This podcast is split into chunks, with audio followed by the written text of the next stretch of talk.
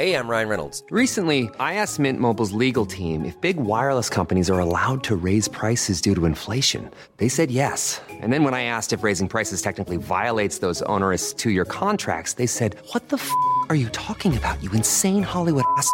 So to recap, we're cutting the price of Mint Unlimited from $30 a month to just $15 a month. Give it a try at mintmobile.com slash switch. $45 up front for three months plus taxes and fees. Promo rate for new customers for limited time. Unlimited more than 40 gigabytes per month. Slows. Full terms at mintmobile.com. سلام به شما چپچراغونی های عزیز این برنامه ما اختصاص داره به گیاهخواری و خواهش می‌کنم دوستان تشویق کنن که سریع بریم سر اصل مطلب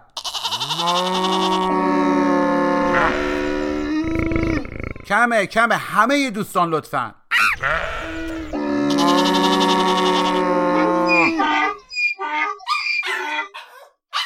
بله از نظر ما که فرق بین این بزرگوارا نیست. فقط گروه اول مخورم گروه دوم رو نمخورم. البته نه اینکه کلا نخورم ها. گاهی هم مثلا گوشت خر در کبابی ها نوش جان می‌کنم اما بعد که می‌فهمم گوشت خر بود گوشت بره نبود حال ما گرفته میره. یا در جایی مثل مغولستان خوردن گوشت اسب خیلی مرسومه. در بعضی مناطق چین هم که سگر درسته سیخ می‌کشن رو آتیش میچرخونن بریون و تنوری و خوشمزش می‌کنن. که ما چون خیلی دلنازک و هوادار حقوق حیوانات هستیم به شدت از این کار منزجر میریم. چون همون جوری که می‌دونن خوک و گوساله و بره بره ای کاره. خصوصا بره که آخرای او دوره شیرخارگیش هم باشه. میگن آی گوشتش نرمه. روش کارم که خب بسیار ساده از مادر جداش می‌کنه همونجا جلوی بقیه گوسفندا بزنم زمین که حساب کار دستش بیه رو به قبله البته. یک جوری میشینم روش که نتنه زیاد دست و پا بزنه. ولی خب چون خیلی مهربونه با آفتابه یک چند قطره آب میریزم تو حلقش. کار گلو خون دست و پا پوست.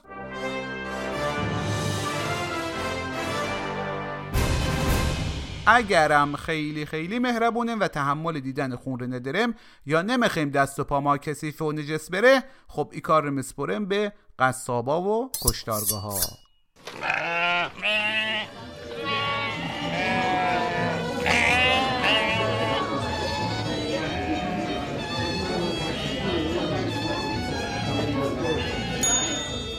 قبل از اینکه گوش دادن به اپیزود رو قطع کنن ایره بگم البته که ما خودم شخصا با مرگ حیوانات مشکلی ندارم. یعنی مشکل که دارم ولی مشکل اصلیم این نیست. خب شما ببینید این همه حیوان دارن در طبیعت شکار او همه حیوان میرن. مگه ما چی ما از ببر و پلنگ و گرگ و کفتار کمتره؟ تازه شکارم نباشه مگه بالاخره هر حیوانی نمیمیره؟ پس مشکل کجایه؟ اصلا حرف حساب گیاهخوارا چیه؟ اصلا ما کیام اینجا کجایه ای به چرا کی خورده؟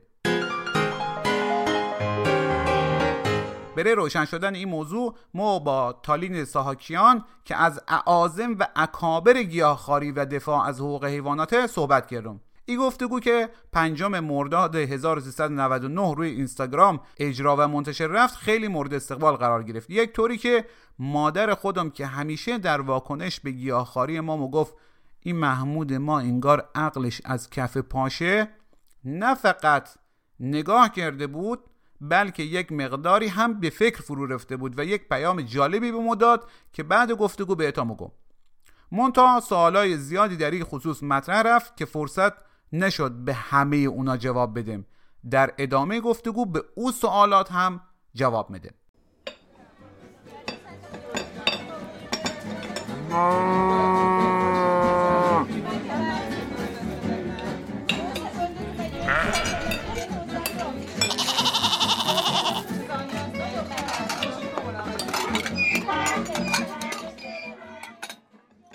خب در واقع وگانیسم یه شیوه زندگیه که روی در واقع فلسفهش اینه که آزار کمتر برسونیم سعی بکنیم که کمتر استثمار بکنیم حیوانات ها و برای این توصیه می‌کنه که تا جایی که ممکنه از محصولات حیوانی توی خوراک، پوشاک، وسایل، مواد آرایشی بهداشتی و غیره استفاده نکنیم. یعنی فقط شامل تغذیه نمیشه.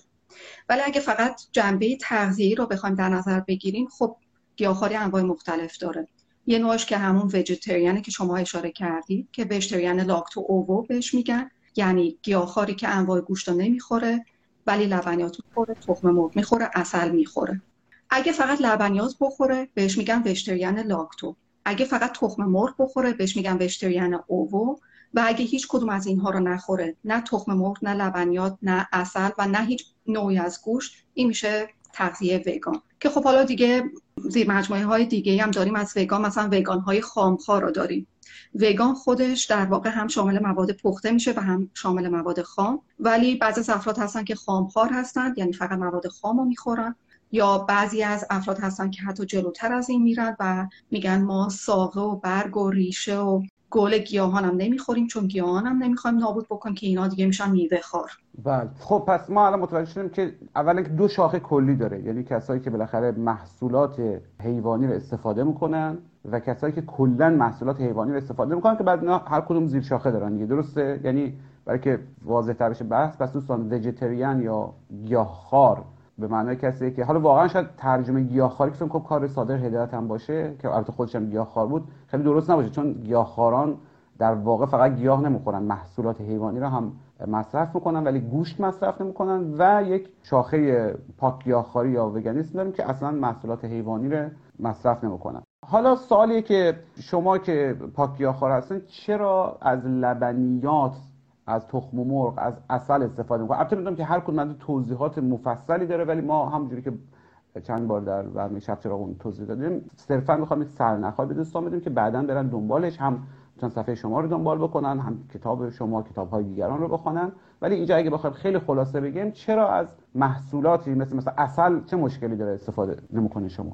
خب اصل مشکلش اینه که در واقع زنبورهای اصل میان این همه زحمت می‌کشن در فصل گرما و این گرده رو جمع می‌کنن ازش اصل درست می‌کنن که بشه یه آزوقه برای فصل زمستون و این پر از ویتامین و مواد مدنی برای اینها. حالا ما میایم دسترنج اینها رو در واقع میدزدیم و به جاش آبغن می‌ذاریم برای زمستونشون. و یه سری مسائل دیگه که خیلی نمی‌خوام وارد جزئیاتش بشم مثلا موقعی که می‌خوان این اصل رو بردارن با استفاده از دود این زنبورها رو گیج می‌کنن که تعدادی از زنبورها میمیرن. یا مثلا به طور طبیعی ملکه بعد از یه مدت یه تعدادی از زنبورها رو بر میداره و کندو رو ترک می‌کنه و ملکه جدید سر کار میاد. برای اینکه این یه تعداد زنبور رو با خودش بر نداره ببره مثلا فرض کنید بالهای ملکه رو میچینن. و خیلی مسائل دیگه هست که خب دیگه اونها مسائل ثانوی است. ولی در واقع یه جور استثمار دیگه. ما اینها تمام سال دارن تلاش می‌کنن تمام تابستون و بهار رو دارن تلاش می‌کنن و ما دسترنج اینها رو میدوزدیم و یه چیزی بهشون میدیم که در واقع اون خواص اصلا براشون نداره. جالبه که شما گفتین یک کتابی هم داره جلال آل احمد که در واقع می‌خواد استثمار یک کتاب تمثیلی در مورد استعمار و استثمار و اینها. و او هم یک فضای کندوهای اصل و زنبورها رو مثال می‌زنه. یعنی می‌خوام بگم که حتی از نظر یک نویسنده ای که اصلا مشکلش احتمالا وگانیزم و گوشتخواری و گیاهخواری اینا نبوده هم وقتی می‌خواد استثمار واضح مثال بزنه یا نمادی بگیره از استثمار سیاسی باز کندوهای اصل فکر کنم اسم کتابم کندوها یا حالا چون سالها پیش خانم اسمش یادم نیست ولی دقیقا محتواش یادمه که همین بود که یک عده‌ای که اونجا البته نمادی از مثلا مردم مستضعف بودن زحمت می‌کشن و یک نفری یک سیستمی میاد تمام دسترنج اینا رو برمیداره.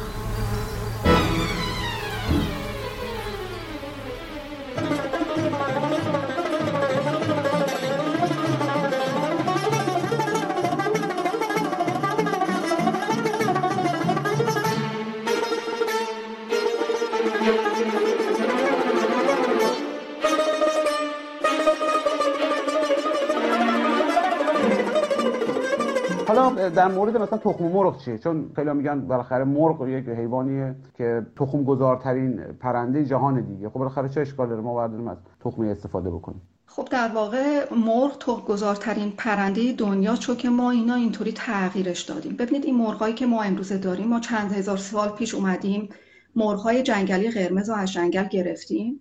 اینها رو اهلی کردیم. و بعد با اصلاح نژادی و اخیرا از طریق تغییرات ژنتیکی یه کاری کردیم که اینا تو دو جهت مختلف برن. یه نژادهایی را به وجود آوردیم که بهشون میگیم نژاد گوشتی یعنی نژادی که خیلی زود پروار میشه و اومدیم مرغی را که مثلا در حالت عادی یک کیلو دو کیلو بیشتر نمی‌شده رسوندیم به حدی که فقط در فاصله 6 هفته یا 42 روز می‌رسه به 4.5 5 کیلو. این مثل اینه که یه بچه دو ساله به جای اینکه 16 کیلوگرم وزن داشته باشه 64 کیلو وزن داشته باشه. شما حسابش بکنید چه رنجی می‌کشه. این از مرغ‌های گوشتی. یه سری نژاد به وجود تازه به تازه به جز هورمونایی که بهش تزریق می‌کنی درسته؟ بله تمام این مسائل که جای خود دارن. بعد یه نژاد نژادایی رو به وجود آوردیم که تخم زیادی بذارن. ببینید مرغ جنگلی قرمز باید اینطوری در نظر بگیریم. پرندگان برای چی تخم می‌ذارن؟ برای اینکه این تبدیل به جوجه بشه. هیچ حیوان هیچ پرنده ای توی طبیعت نمیگرده همجور علکی تخم بذاره. چون این تخم گذاری برای بدنش هزینه داره. کلسیوم می‌گیره مواد معدنی می‌گیره ویتامین ها رو می‌گیره. هزینه داره براش. یه پرنده توی بهار تخم می‌ذاره برای اینکه جوجه بشن. این مرغ سرخ جنگلی هم غیر از این نبوده. توی بهار 10 تا 12 تا اگه از بین می‌رفتن دوباره یه سری دیگه تخم میذاشت. حداکثر 20 تا تخم میذاشته. که خب اینا تبدیل به جوجه می‌شدن. ولی ما اومدیم این پرندگان رو تغییر دادیم تغییر دادیم تغییر دادیم. سال به سال هر ده سال یک بار مثلا تخم بیشتر. تا رسیدیم به اینجایی که این پرنده الان 250 تا 300 تا تخم می‌ذاره نژاد تخم گذارش خب حسابشو بکنید 20 تا ماکسیموم 20 تا تخم در طبیعت کجا؟ 300 تا تخم مرغ در سال کجا؟ چه فشار روحی و جسمی به این حیوانات میاد؟ چقدر درد می‌کشن؟ حالا اگه وارد زندگیشون هم بشیم بذارید حالا یه خود راجع به این توضیح بدیم.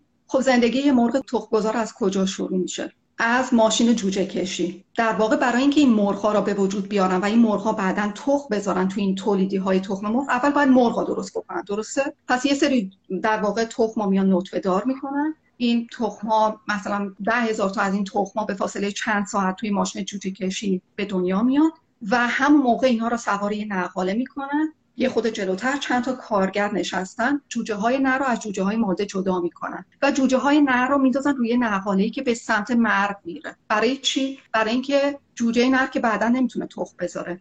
از طرف دیگه اینها نژاد تخم گذارن نژادی نیستن که زود پروار بشن. و اصلا براشون مقرون به صرفه نیست که اینا به خاطر گوشت بیان این همه غذا بهش بدن و آخرش هم به اون وزن یه مرغ گوشتی نرسه. پس بنابراین همون روز اول اینها رو نابود می‌کنن. این نقاله میره به طرف مثلا دستگاه چرخ کنی که اینها رو زنده زنده چرخ می‌کنه که واقعا دردآوره و بعد این چیز چرخ شده رو میدن به مادرها و خواهرای اینها بخورن یا اینکه اینها رو میزن توی کیسه, های, زباله به صورت چند صد تایی چند هزار تایی و بعد درش رو میبندن تا خفه بشن یا اصلا همینجوری میندازن توی سطح های زباله تا در واقع زرچ کش بشن. خب این از جوجه های نر. حالا حسابش کن چند تا جوجه نر به این سرنوشت دوچار میشه در کل دنیا حدود یک میلیارد جوجه نر یک روز سرنوشتشون اینه توی دنیا در چه بازه زمانی؟ در یک, یک میلیارد در یک سال. بله. بعد حالا این جوجه های ماده چه اتفاقی براشون میفته خب اینا رو میفرستن اون طرف واکسینهشون می‌کنن میفرستن به جاهایی که قراره اینها رو پرورش بدن اینها رو می‌برن توی های بزرگ که نه نور آفتاب هست نه هوای آزاد هست نه جای کافی هست نه خاکی هست نه سرگرمی هست و اینها رو چند هفته نگه میدارن تا به بلوغ برسن و شروع به تخم گذاری بکنن. شرایط زندگی اینها اینقدر اصفباره که اینا از شدت درماندگی شروع به نک زدن به همدیگه می‌کنن و عملا گوشت همدیگه رو می‌خورن و همدیگه رو می‌کشن. برای اینکه اینا جلوشو بگیرن در عرض یک سالی که اینها زندگی می‌کنن دو بار میان با تیغه های داغ نوک های اینها رو میچینن که ممکنه زبونشون هم به چیده بشه ممکنه یه سری تلفات داشته باشه. عمل فوق العاده دردآور چه از نظر روحی و چه از نظر جسمی. و بعد زندگی اینها یه زندگی کاملا ملال آور خسته کننده به دور از هر چیزی که می‌تونه زندگی یه پرنده رو به شادی بده لذت بده. نه خاکی هست نه هوای آزادی هست نه آفتابی نه محتابی نه پاییزی نه تابستونی. تمام روز اینها فقط باید بخورن هر سی و چهار ساعت یک بار یه تخم بذارن با درد. و خب مسلم اینها خیلی زود فرسوده میشن. در عرض یک سال اونقدر فرسوده میشن که دیگه به درد صنعت تخم مرغ نمی‌خورن و باید به کشارگاه فرستاده بشن. تازه بعضی از تولید کننده ها به اینجا هم قناعت نمی‌کنن. بعد از یک سال میان میگن که ما اینها رو بازیافت می‌کنیم. حالا بازیافت چیه؟ بازیافت به این صورته که مرغهایی که توی حالت یه مقدار طبیعی تر زندگی می‌کنن. مثلا تابستون و گرما و سرما رو حس می‌کنن. شب و روز رو حس می‌کنن. اینا توی فصل سرما یه مدتی پرهاشون میریزه و تخم نمی‌ذارن و بدنشون خودشو بازیافت می‌کنه برای دوره تخم گذاری بعدی. حالا توی مرغداری صنعتی که این تابستون و زمستون و شب و روز وجود نداره. همه چی مصنوعیه. پس این پریزی پریزی رو به صورت اجباری به وجود میارن. چند روز به این مرغ تاریکی میدن غذا و آب نمیدن. یه تعدادی از مرغ میمیرن ولی یه تعدادی زنده میمونن و بعد از این دوره دوباره شروع به تولید تخم بیشتر و با کیفیت بهتر می‌کنن. باز چند ماه این کار ادامه میدن تا زمانی که روز فرستادن به کشتارگاهشون فرا برسه.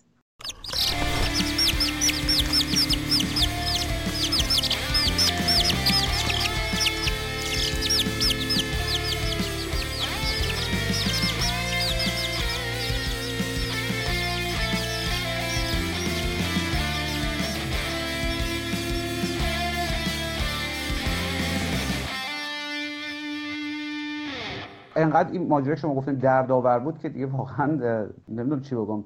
خب قبول بسیار بسیار شرایط غیر انسانی میشه گفت غیر حیوانی چه می‌دونم دردآور و کشنده. خب حالا خیلی میگن که به هر حال در این نژاد مرغ در طول تاریخ بشر دستکاری شده دیگه. مثل مثل اصلا خود سگ هم که یه گرگی بوده که انسان به هر حال دستکاریش کرده تبدیلش کرده به سگ. حالا الان دیگه نمیشه برگردونش به گرگ. ما اگر بیایم این دامداری سنتی شما میگین که دیگه هر انسان فکر کنم که عاقل و بالغ ذره شرافت داشته باشه می‌دونه که این واقعا کار زشتیه اگر این تعطیلش کنیم یا این بهبود ببرزیم یعنی مرغ و به هر حال مرغ که جوری هست بفرستیم مثلا در یک زمین ها مزارع بزرگی که گرما و سرما و طبیعت و سرگرمی و اینا داشته باشن بالاخره اینا تخمی هم که می‌ذارن رو بردارن و بفروشن.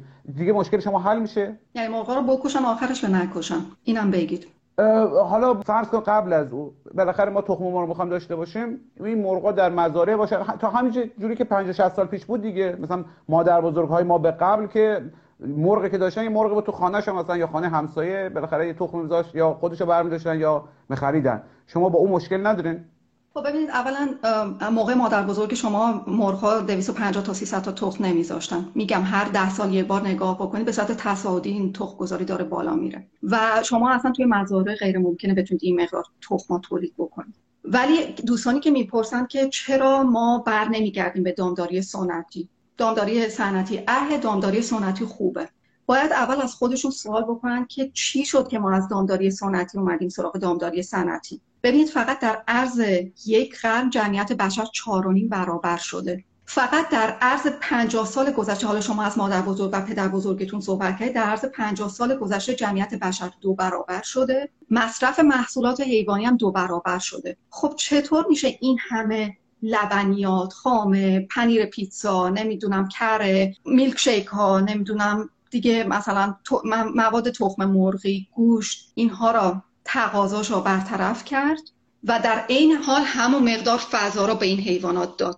شما اگه یه حساب سرانگشتی بکنید می‌بینید که با جمعیت 7.5 میلیاردی که هر روز تخم مرغ یا لبنیات یا گوشت می‌خوره شما غیر ممکنه بتونید چند چیز رو پوشش بدید. بسیار خوب غیر ممکنه. بالاخره یک جمعیتی داریم و یک چرخه که شما یعنی چرخه که خیلی میگن چرخه بقاست میگن انسان در طول تکاملش هم گوشتخواره و هم گیاهخواره یعنی همه چیز خاره در واقع. آیا شما می‌خواین چرخه شما که میگم منظورم کسایی که مروج و مبلغ گیاهخواری و از جمله خودم. اینا میگن که آیا شما می‌خواین چرخه رو به هم بزنید پس تکلیف گوشت و شیر که بدن ما بهش عادت کرد. حالا گیریم مثلا اصل و اینا هیچی. این دو تا چیزای مهم که بدن ما بهش عادت کرده چی میشه؟ ببین حالا در مورد تغذیه که می‌تونیم صحبت بکنیم. ولی اول من در مورد اون چرخه بقا بگم که من همیشه میگم بعضیا میان مثال می‌زنن که چطور یه پلنگ مثلا می‌ذاره دنبال آهو آهو رو می‌کشه مشکلی نداره ولی شما با گوشخاری مشکل دارید. من میگم که اگه شما تونستید با سرعت 50 کیلومتر در ساعت بدوید بعد دندوناتون فرو بکنید توی بدن یک آهو یا گاو یا گوسفند و اینو بدرید نوش جونتون. ولی اگه محصولی که می‌خورید از جهنمی به نام دامداری سنتی میاد مخصوصا حالا دامداری سنتی هم خودش یه جهنمیه ولی دامداری سنتی خیلی جهنم تره اجازه ندارید اینا با طبیعت مقایسه بکنید. چرا؟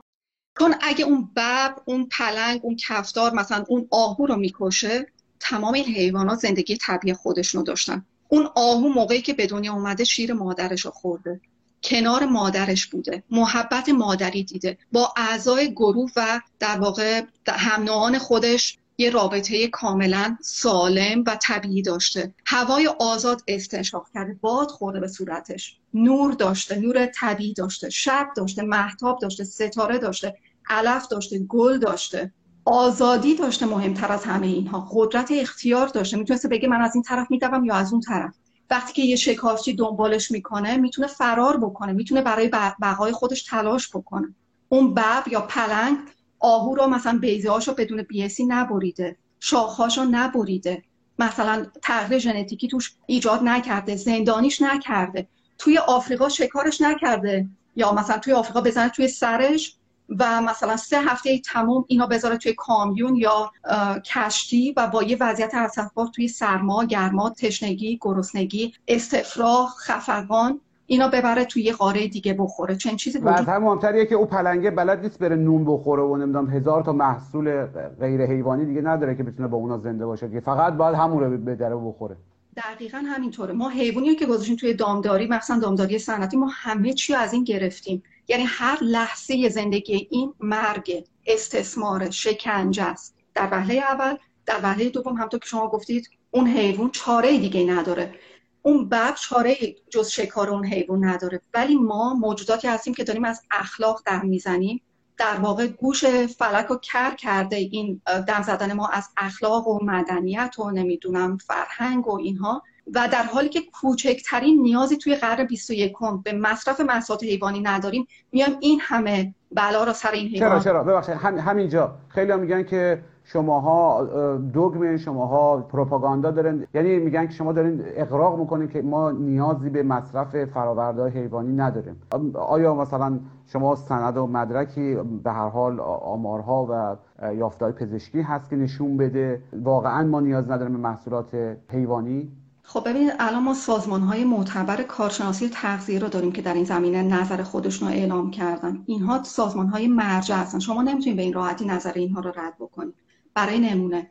آدا یا مثلا سازمان تحقیقات تغذیه آمریکا در سال 2007 با سازمان کارشناسان تغذیه کانادا اومدن یه مقاله موزگیری مشترک درباره گیاهخواری منتشر کردن و تو این مقاله گفتن که به نظر ما و با تحقیقاتی که ما انجام دادیم تغذیه گیاهی و جمله تغذیه وگان برای تمام دوره ها اگه خوب برنامه ریزی شده باشه برای تمام دوره های زندگی. از شیرخوارگی گرفته تا نوزادی تا کودکی تا مثلا نوجوانی تا بزرگسالی تا کهنسالی تا برای ورزشکاران تا برای زنان باردار و شیرده کافی و مناسبه و می‌تونه جلوی بعضی از بیماری های مزمن و فراگیر کنونی رو بگیره. همین سازمان که در واقع متشکل از 72 هزار تا عضو که مثلا متخصصان تغذیه هستن پرستاران هستن کسانی که دستن در کار برنامه‌ریزی تغذیه هستن هستن جراحانی که یه جورایی توی با تغذیه در ارتباط هستن. همین سازمان در سال 2009 اومد یه مقاله موزگیری دیگه در واقع منتشر کرد و دوباره روی نظر قبلی خودش تاکید کرد یه مقدار حتی جلوتر رفت. در سال 2015 سنگ تمام گذاشت. اومد گفت که یه تغذیه گیاهی نه تنها می‌تونه از انواع سرطان ها نمی‌دونم دیابت نوع دو گرفتگی رگ ها کلسترول بالا چربی خون بالا بعضی از بیماری های خودایمنی و غیره پیشگیری بکنه و حتی می‌تونه نقش درمانی داشته باشه توی این بیماری ها و خیلی توصیه کرده. البته با یه سری نکاتی که خودشون در واقع گفتن که این نکات رو باید رعایت بکنید تا تغذیه‌تون کامل باشه. به همین ترتیب حالا مثلا فرض کنید سازمان تغذیه بریتانیا. سازمان تحقیقات تغذیه استرالیا. اینها هم دوباره این مقالات ها دقیقا همین چیزها رو تایید کردن. و شما نگاه بکنید. شما می‌دونید که مثلا این سازمان های تحقیقات تغذیه هر چند سال یک بار یا مثلا هر ده 15 یک بار میان یه دستورالعمل هایی صادر می‌کنن برای نحوه داشتن تغذیه سالم که بر اساس این اصلا تو اون کشورها برنامه ریزی تغذیه میشه. شما برید مثلا برنامه کانادا رو که دو سه سال پیش منتشر کردن. یا برنامه استرالیا رو که به تازگی منتشر شده رو نگاه بکنید. اینا اومدن گروه های غذایی رو به چهار دسته تقسیم کردن. سبزیجات میوه‌جات که روی هم باید 50 درصد غذای ما رو تشکیل بدن. بعد غلات و گروه چهارم گروه مواد پروتئینی که توی این مواد پروتئینی گفتن که شما می‌تونید بیاد از گوشت استفاده کنید از لبنیات استفاده کنید از حبوبات استفاده کنید از آجیل از سبزیجات شامل پروتئین محصولات سویا و چیزهای دیگه. و نه تنها این محصولات حیوانی را مثل سابق جز ضرورت ها معرفی نکردن بلکه حتی جلو رفتن و گفتن که نه سعی بکنید که اینا رو مصرف نکنید. سعی کنید بیشتر از محصولات گیاهی برای تامین پروتئینتون استفاده بکنید. ببینید بازم تاکید می‌کنم. اینها دیگه کسانی نیستن که شما بتونید به این راحتی نظرشون رد بکنید اینا هر کدوم متشکل از چندین هزار کارشناسن که اصلا تمام هم و غم و شغلشون اینه که بیان تحقیق بکنن در مورد انواع تغذیه و بهترین برنامه های غذایی رو بدن. نمی‌تونید شما به این راحتی نظر اینها رو رد بکنید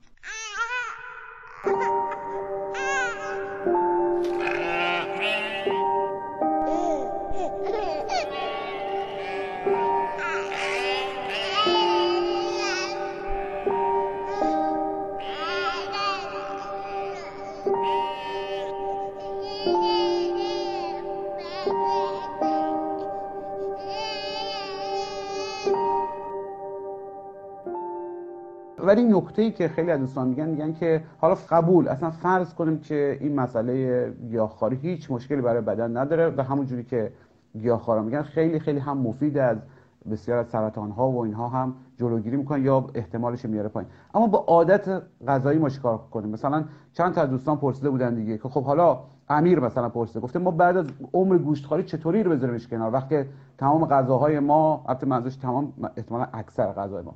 گوشتیه یا یک ارتباطی با محصولات حیوانی داره. در مهمانی ها ما چیکار کنیم؟ روابط اجتماعی ما چی میشه؟ وقتی میریم جایی لب به غذا نزنیم مثلا صبحانه برای ما درست می‌کنن هیچی نخوریم. این سوال شاید حتی از سوال قبلی هم مهمتر چون سوال قبلی تقریبا به طور قاطع پاسخ داده شده. ولی این سوال رو باید چجوری پاسخ داد؟ یا در واقع چجوری راهنمایی کرد تجربیات رو به اشتراک گذاشت؟ من اول. بگم که ما آشپزخانه ایرانی خیلی خیلی متنوع است. نمی‌دونم اگه آشپزخونه سایر کشورها رو دیده باشی که دیدی می‌دونی که بعضی از آشپزخونه ها به این تنوعی که آشپزخونه ایرانی هست نیست. ما خوشبختانه آشپزخونه ای داریم که به فراوانی داره از حبوبات استفاده می‌کنه و حبوبات در واقع مهمترین مواد برای تامین پروتئین توی تغذیه وگان. ولی این مصرف مواد ما توی همه آشپزخونه ها نمی‌بینیم.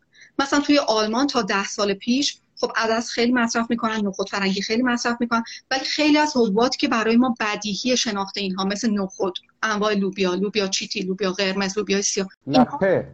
لپه. اینها در واقع وجود نداره. اینا تازه دارن اینها رو می‌شناسن بیشتر مردم و دارن ازش استفاده می‌کنن. یا مثلا ما به فراوانی از سبزیجات سبزیجات معطر چه توی آشپزی و چه به صورت خام استفاده می‌کنیم. این توی خیلی از آشپزخانه های دیگه وجود نداره. خلاصه اینکه من اینو بگم که وگانیزه کردن آشپزخونه ایرانی خیلی ساده است. شما خیلی راحت می‌تونید توی غذاهای مختلف گوشت رو برداری هیچ هم جاش نذاری و چیزی از کامل بودن و خوشمزه بودن اون غذا کم نمیشه. یا گوشت رو برداری با سبزیجات بیشتر با حبوبات با قارچ با چیزهای مختلف مثلا سویا جایگزین بکنی. یعنی به راحتی این آشپزخونه قابل تطبیق هست با تغذیه گیاهی وگان. اما اینکه حالا خب به هر حال گوشت و مواد لبنی و اینها توی ذهن ما گره خورده به لذت و رفاه و خوشی و دوره همی و اینها. خب اینو اگه بخوایم کنارش بذاریم کار سخت که نیست کار شاقی هم نیست. در واقع برنده شدن توی المپیاد فیزیک هم نیست. هر کسی می‌تونه این کار بکنه. به شرطی که بدون دلیلش چیه برای انجام این کار. وقتی ما دلیل کافی برای انجام این داشته باشیم حتما می‌تونیم انجامش بدیم. ما باید یه کاری بکنیم که بفهمیم پشت اینها چیه. این گوشتی که الان توی بشقاب منه این پنیری که سر صبحانه است این چطوری تهیه شده؟ یه بار دو بار نگاه می‌کنیم ولی بعد سعی می‌کنیم فراموش بکنیم. نه. اگه می‌خوایم اینجا بمونیم و ادامه بدیم باید هر روز بریم دنبال این پروسه ها هر روز یکی دو دقیقه از این فیلم ها رو نگاه بکنیم. پروسه ها رو بخونیم. ببینیم چه بلایی سر این حیوان اومده تا این مثلا لذت بیاد وارد بشقاب من بشه.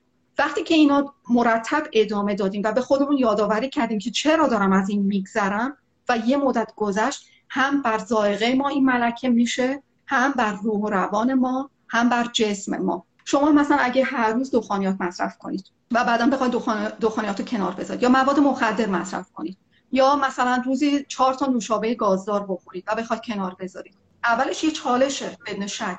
بدن شما حتی به شما میگه که من به این احتیاج دارم میلرزه. سر ساعتهای خاص مثلا این مواد رو می‌خواد از شما. ولی این اولا نشون نمیده که بدن شما واقعا به این مواد احتیاج داره یا این مواد برای شما مفیدن. و در ثانی نشون نمیده که شما نمی‌تونید از شر این عادت ها خلاص بشید این یه چالشه. باید یه مدت به خودتون یادآوری بکنید من برای چی می‌خوام این مواد دیگه مصرف نکنم. در مورد مهمانیان ببینید در اون مهمانی هایی که خودمون میزبان هستیم که خیلی راحت می‌تونیم های آنچنانی بچینیم با تغذیه گیاهی. متاسفانه خیلی فکر می‌کنن که تغذیه گیاهی فقط خورش بادمجون و آش نه. شما می‌تونید هزاران جور غذا درست بکنید توی آشپزی گیاهی. شما خیلی از مواد حیوانی رو دقیقا می‌تونید با طعم مشابه با مواد گیاهی درست بکنید. کشک گیاهی شیر گیاهی دوغ گیاهی. نمی‌دونم. کیک می‌تونید درست بکنید مثلا دوغ گیاهی چه, چه جوری حالا به عنوان نمونه. خب دیگه مثلا دانه های مختلف و حالا رسپیاش هست. هزار جور میشه درستش کرد. با دانه ارزن شاه دانه اینها رو در واقع میخیسونن بعد با آب قاطی می‌کنن یه سری مواد دیگه بهش اضافه می‌کنن طعمش شبیه سازی می‌کنن. خواستم یک سوالی که باز خیلی خیلی زیاد مطرح شده دست کم ده بار از خود ما پرسیدن. و احتمالا صدها بارم از شما رو با اینجا مطرح کنیم. که خب همه این حرفا درست. اما خیلی میگن الان با توجه به وضعیتی که حقوق بشر با توجه به وضعیتی که انسان ها دارن که خیلی ها حتی دارن گرسنگی میمیرن رنج می‌کشن. دیگه آیا جایی برای فعالیت برای حقوق حیوانات و گیاهخواری و اینجور بحثا ممکنه؟ بهتر نیست همه انرژی ها رو بذاریم که مثلا ستم علیه انسان ها که به هر حال اولویت اول ما هستن یا دوستان اینجوری فکر می‌کنن. ظلم علیه اینها کم بشه یا رفع بشه بعد که کار شد بعد بریم سراغ گیاهخواری و حمایت از حقوق حیوانات و یه حرفا. خب ببینید حقوق بشر و حقوق حیوانات نه تنها متضاد با هم دیگه نیستن بلکه مکمل و در یک جهتن. ما می‌تونیم عدالت رو به صورت مثلث در نظر بگیریم که یک گوشه یه رأسش در واقع حقوق حیواناته یک رأسش حقوق بشره و یه رأسش محیط زیسته. هر کدوم از این رأس ها که نباشه این مثلث عدالت از هم میپاشه. شما نمی‌تونید عدالت ها عدالت مثل یه بسته فراگیره. یا باید به همه بدید یا یه موقع از هم میپاشه شما نمی‌تونید یه قسمت از عدالت رو ببرید بدید به یه قسمتی به یه تعدادی از موجودات یا به یه قسمتی از جامعه و فکر کنید خب این افراد یا این موجودات تا ابد و در عدالت رو خواهند داشت و بقیه هم کشف. یه موقع این زخم سرباز می‌کنه و همه رو از بین می‌بره. مثلا شما در نظر بگیرید محیط زیست. خیلی از آدما هستن میگن ببخشید اینطوری میگن میگن گور بابای محیط زیست. اقتصاد مهمه. خب اگه اینطوری بخوایم به قضیه نگاه بکنیم به اونجایی می‌رسیم که الان دیگه رسیدیم. وقتی ما به راه های ناپایدار محیط زیست رو میاریم برای اینکه مثلا به صورت موقت اقتصاد رشد بدیم به کجا می‌رسیم؟ به اونجایی می‌رسیم که آب تمیز نداریم. الان آب مسئله خیلی بحرانی روی کره زمینه و سال به سال داره بحرانی تر میشه. هوای پاک نداریم گرمایش زمین داریم جنگل ها از بین میرن. خب تمام اینها اینها بدوی ترین و بدیهی ترین حقوقیه که هر موجود زنده باید باشه از جمله انسان. آیا یه انسان می‌تونه بدون هوای آزاد نمی‌دونم هوای پاک خاک مناسب نمی‌دونم منابع مناسب بدون آب کافی زندگی خوب داشته باشه؟ نمی‌تونه. اینا اساسی ترین حقوقن. بعد میریم سراغ حقوق بشر. ما اگه حقوق بشر رو نداشته باشیم خب یه آدم هایی خواهیم داشت که توی خشونت دست و پا می‌زنن توی خشونت بزرگ میشن. در واقع منزلت انسانیشون رعایت نمیشه تحقیر شدن و این آدم ها در واقع خیلی آماده ترن برای اینکه محیط زیست از بین ببرن به حیوانات آسیب برسونن. حالا یا چه مستقیم و چه غیر مستقیم. بعد بریم سراغ حقوق حیوانات. شما نمی‌تونید بین حقوق حیوانات و حقوق بشر تفاوت خیلی زیادی قائل بشید از بعضی جهات. برای چی نمی‌تونید این کارو بکنید؟ چون تمام این حیوانات مثل ما مغز و سلسله اعصاب مرکزی دارن. همون احساساتی دارن که ما داریم. ولی با مثلا کمیت کمتر شاید بعضی وقتا. اونها هم موش دارن پتانسیل عاطفی و فکری دارن. غم دارن ناراحتی دارن از تنهایی گریزانن از مرد میترسن.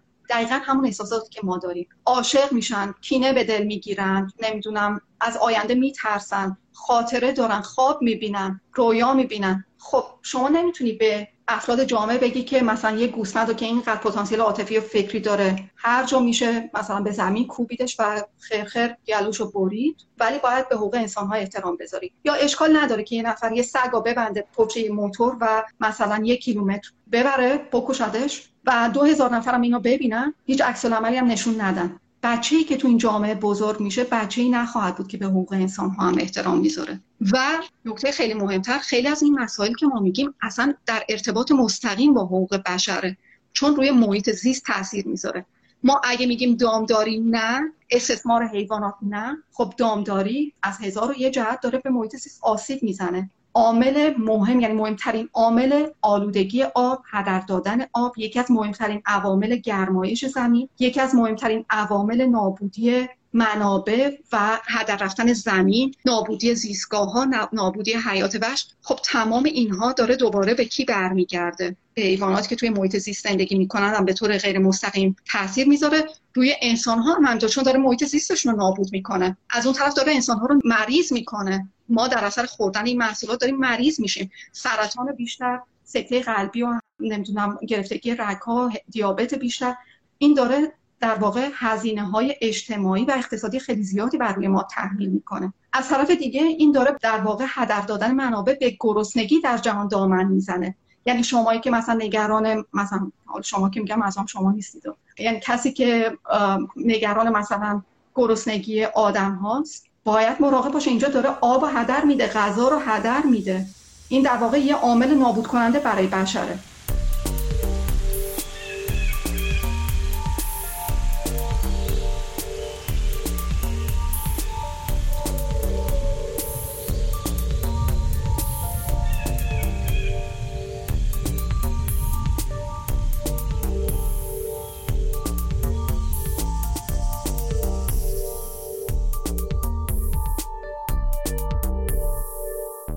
سوالی که حسین پرسیده و باز هم بسیار بسیار زیاد مطرح میشه اینه که خب شما الان میگه که حیوان کمتری کشته بشه جانهای کمتری بگیریم از لحاظ اخلاقش مثلا.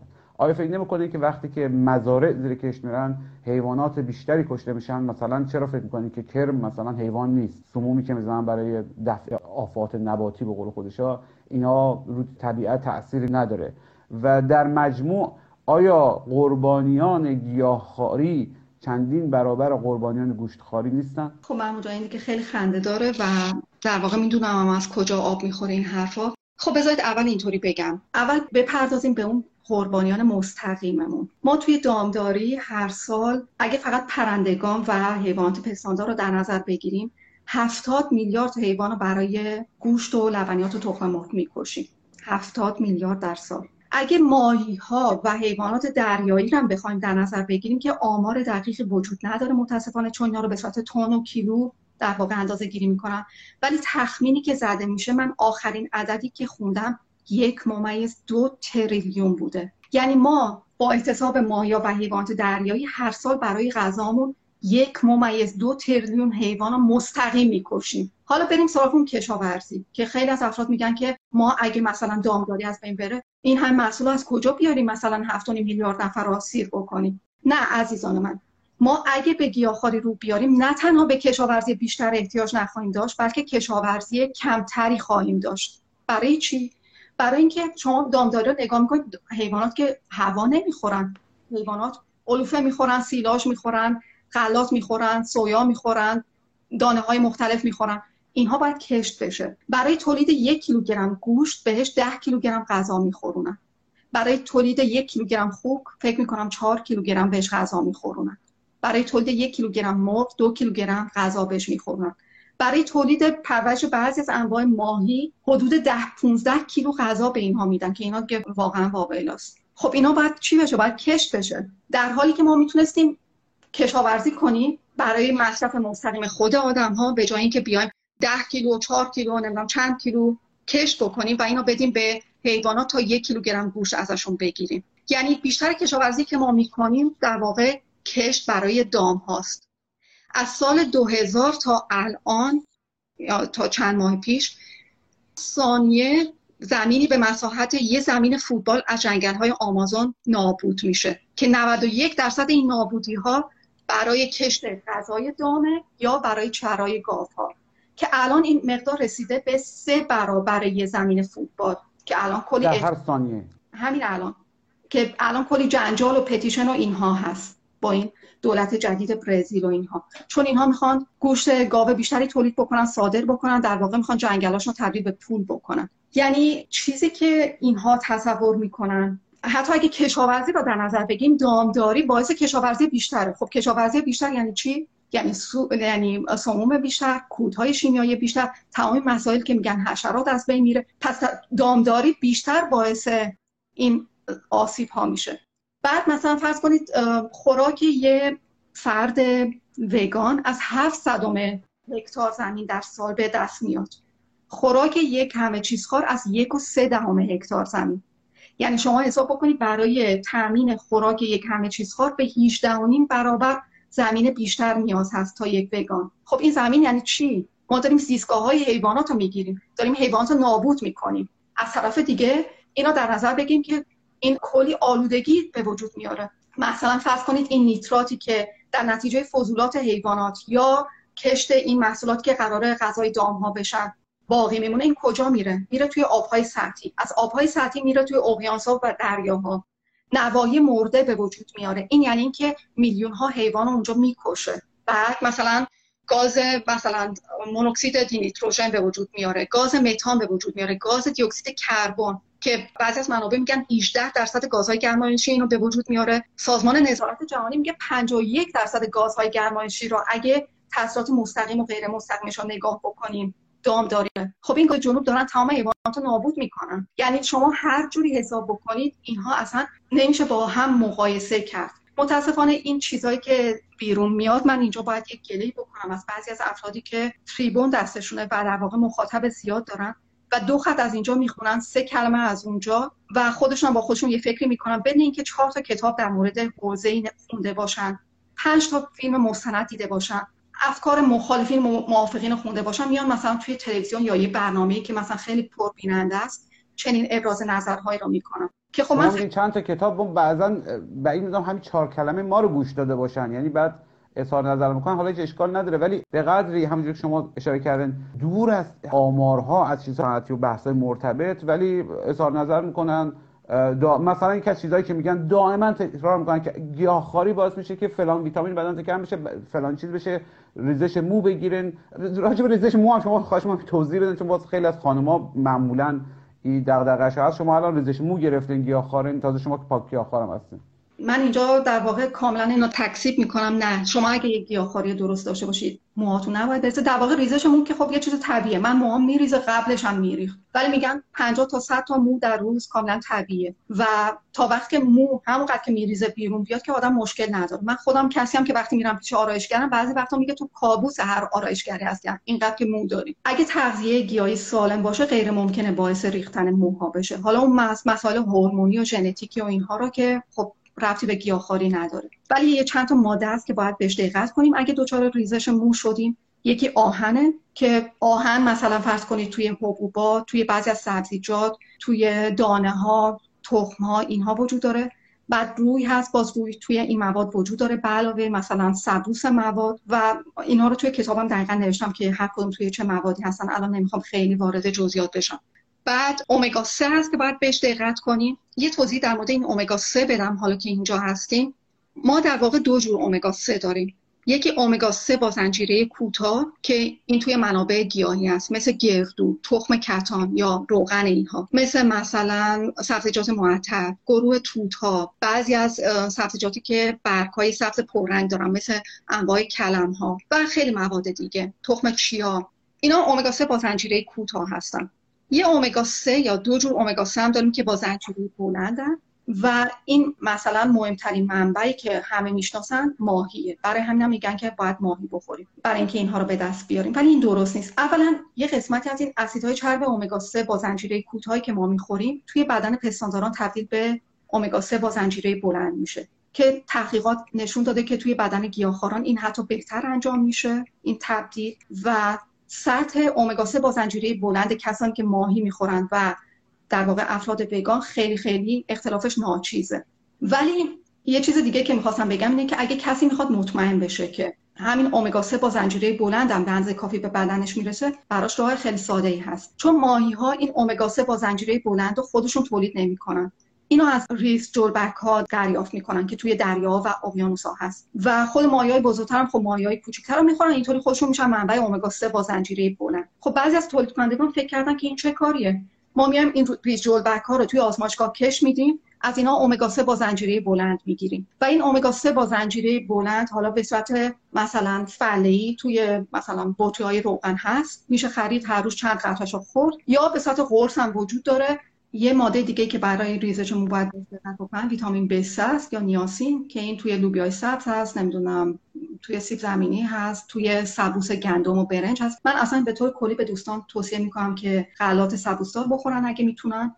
یعنی پاستای سبوسدار نان سبوسدار. اگر نمی‌تونن اشکال نداره. این سبوس به صورت جداگانه بگیرن سبوس گندم برنج و اینها رو از عطاریا بخرن و هر روز یه قاشقش رو هر طور که خودشون صلاح می‌دونن بخورن. و یه چیز دیگه در مورد ریزش مو اینه که بعضی از خانم ها مثلا میگن مومون شکننده میشه یا مثلا بعضی جاها نازکتره. خب در این صورت بهتره که به بیوتین توجه بیشتری بکنن که این باز توی سبوس گندم و برنج هست توی بروکلی هست توی سیب زمینی شیرین هست. توی آووکادو هست مواد زیادی هستن که بیوتین دارن. ولی اگه کسی واقعا خیلی مشکل داره می‌تونه بره مکمل بیوتین هم بخره و یه مدت مصرف بکنه تا حل بشه. در مورد کم کردن محصولات که من صد درصد با شما هم عقیدم کم کردن حداقل بهتر است. هیچ کاری نکردنه. اگرچه من فکر می‌کنم که ما آدم ها باید انتظار بیشتری از خودمون داشته باشیم. به قول حافظ کار بد مسلحت آن است که مطلق نکنیم. ولی اگه کسی مثلا فرض کنید می‌خواد مرحله به مرحله پیش بره میگه من نمی‌تونم یه دفعه مثلا گیاهخوار بشم نمی‌تونم یه دفعه ویگان بشم می‌خوام مرحله به مرحله پیش برم. مهم اینه که این محصولات مرتب کمتر مصرف کنه. هر یه وعده که آدم چشپوشی می‌کنه از لبنیات و تخم مرغ و گوشت هم به خودش لطف کرده هم به محیط زیست و هم به حقوق حیوانات. و البته سعی بکنید اینا با مواد گیاهی جایگزین بکنید این که شما مثلا گوشت قرمز رو جایگزین بکنید با گوشت سفید بیشتر یا گوشت سفید رو جایگزین بکنید با لبنیات و تخم مرغ بیشتر نه به خودتون لطف کردید نه به محیط زیست و نه به حقوق حیوانات.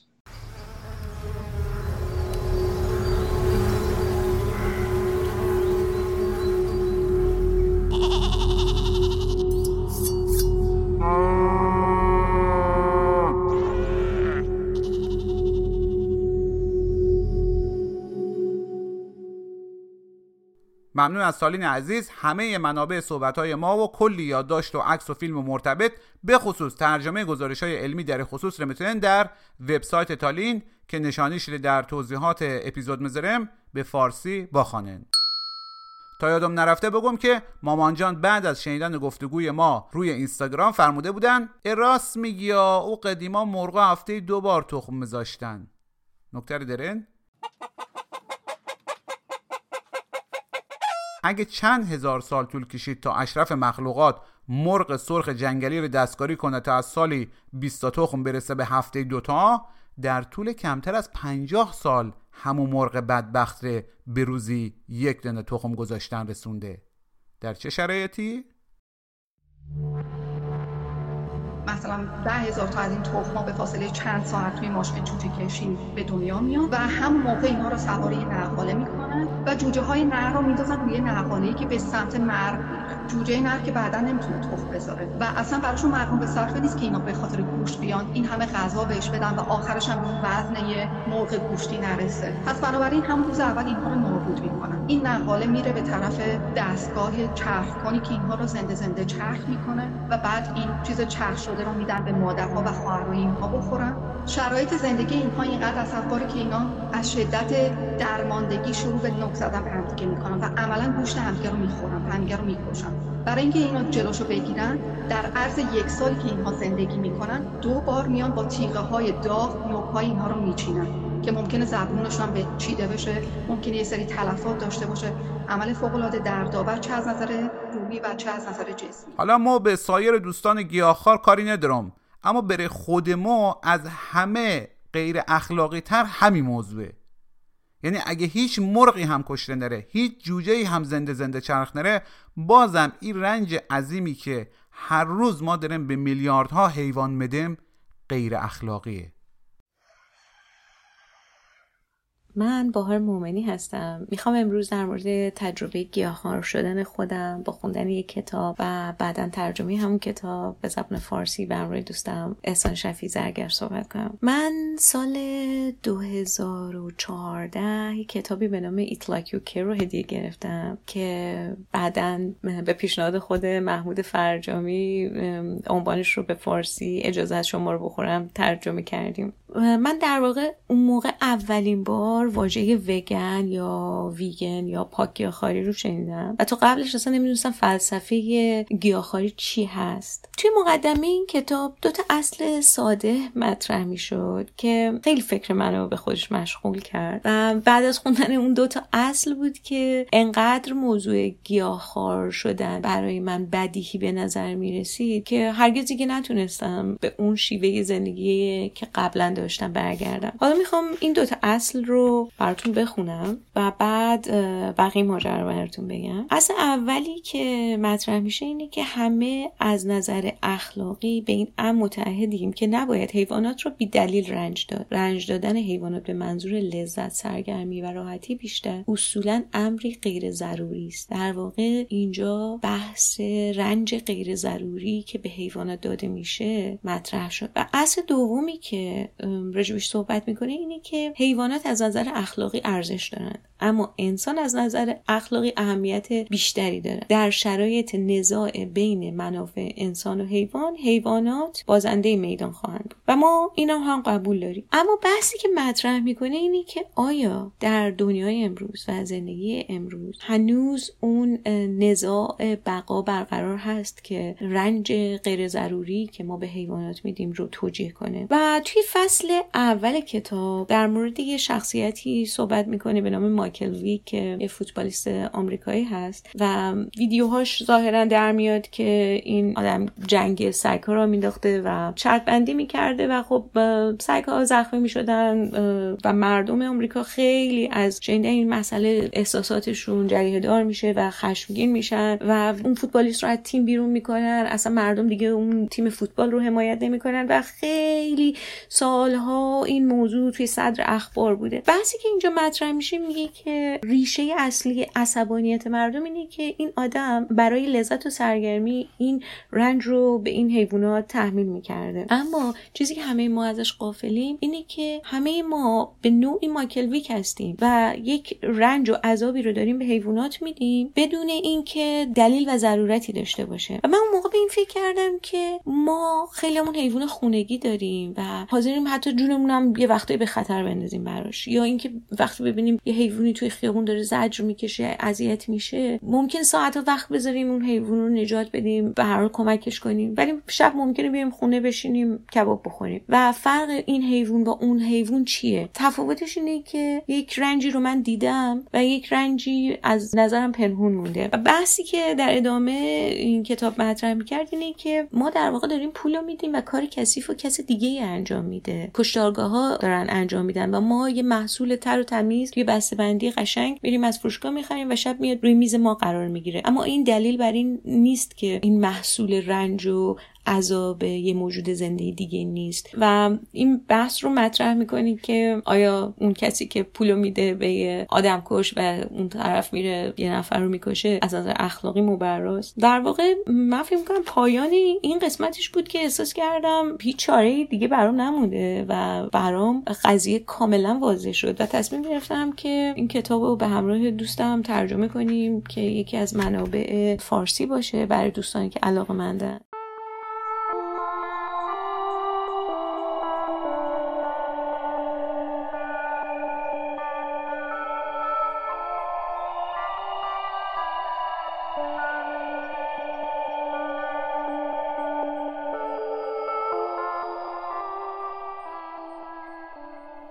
بهار مومنی بود. یکی از مترجمای کتاب اجازه هست شما رو بخورم که فکر کنم نسخه کاغذیش تموم رفته اما روی فیدیبو هست و می‌تونین نسخه الکترونیکش رو بخرن و بخوانن خیلی از ماها مثل خود ما پرهیز ما از فراورده های حیوانی از همین جنس مسائل اخلاقیه. یعنی اینطور نبوده که مثل بعضی از بوی گوشت بد ما بیه. نمی‌خوام دنبه می‌خوام. گوشت نمی‌خوام دنبه می‌خوام. یک زن گت و گنده می‌خوام.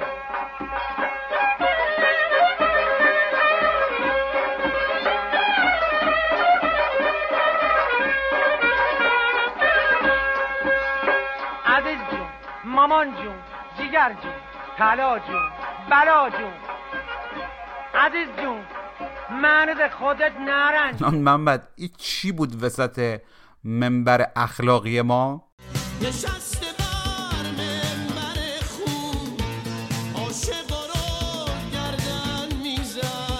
هار هار هار هار. در همینجا یک پرانتز باز کنم. نمی‌دونم چرا هرچی خوشمزگیه بعضی دوستا سر گیاهخوارا در میارن.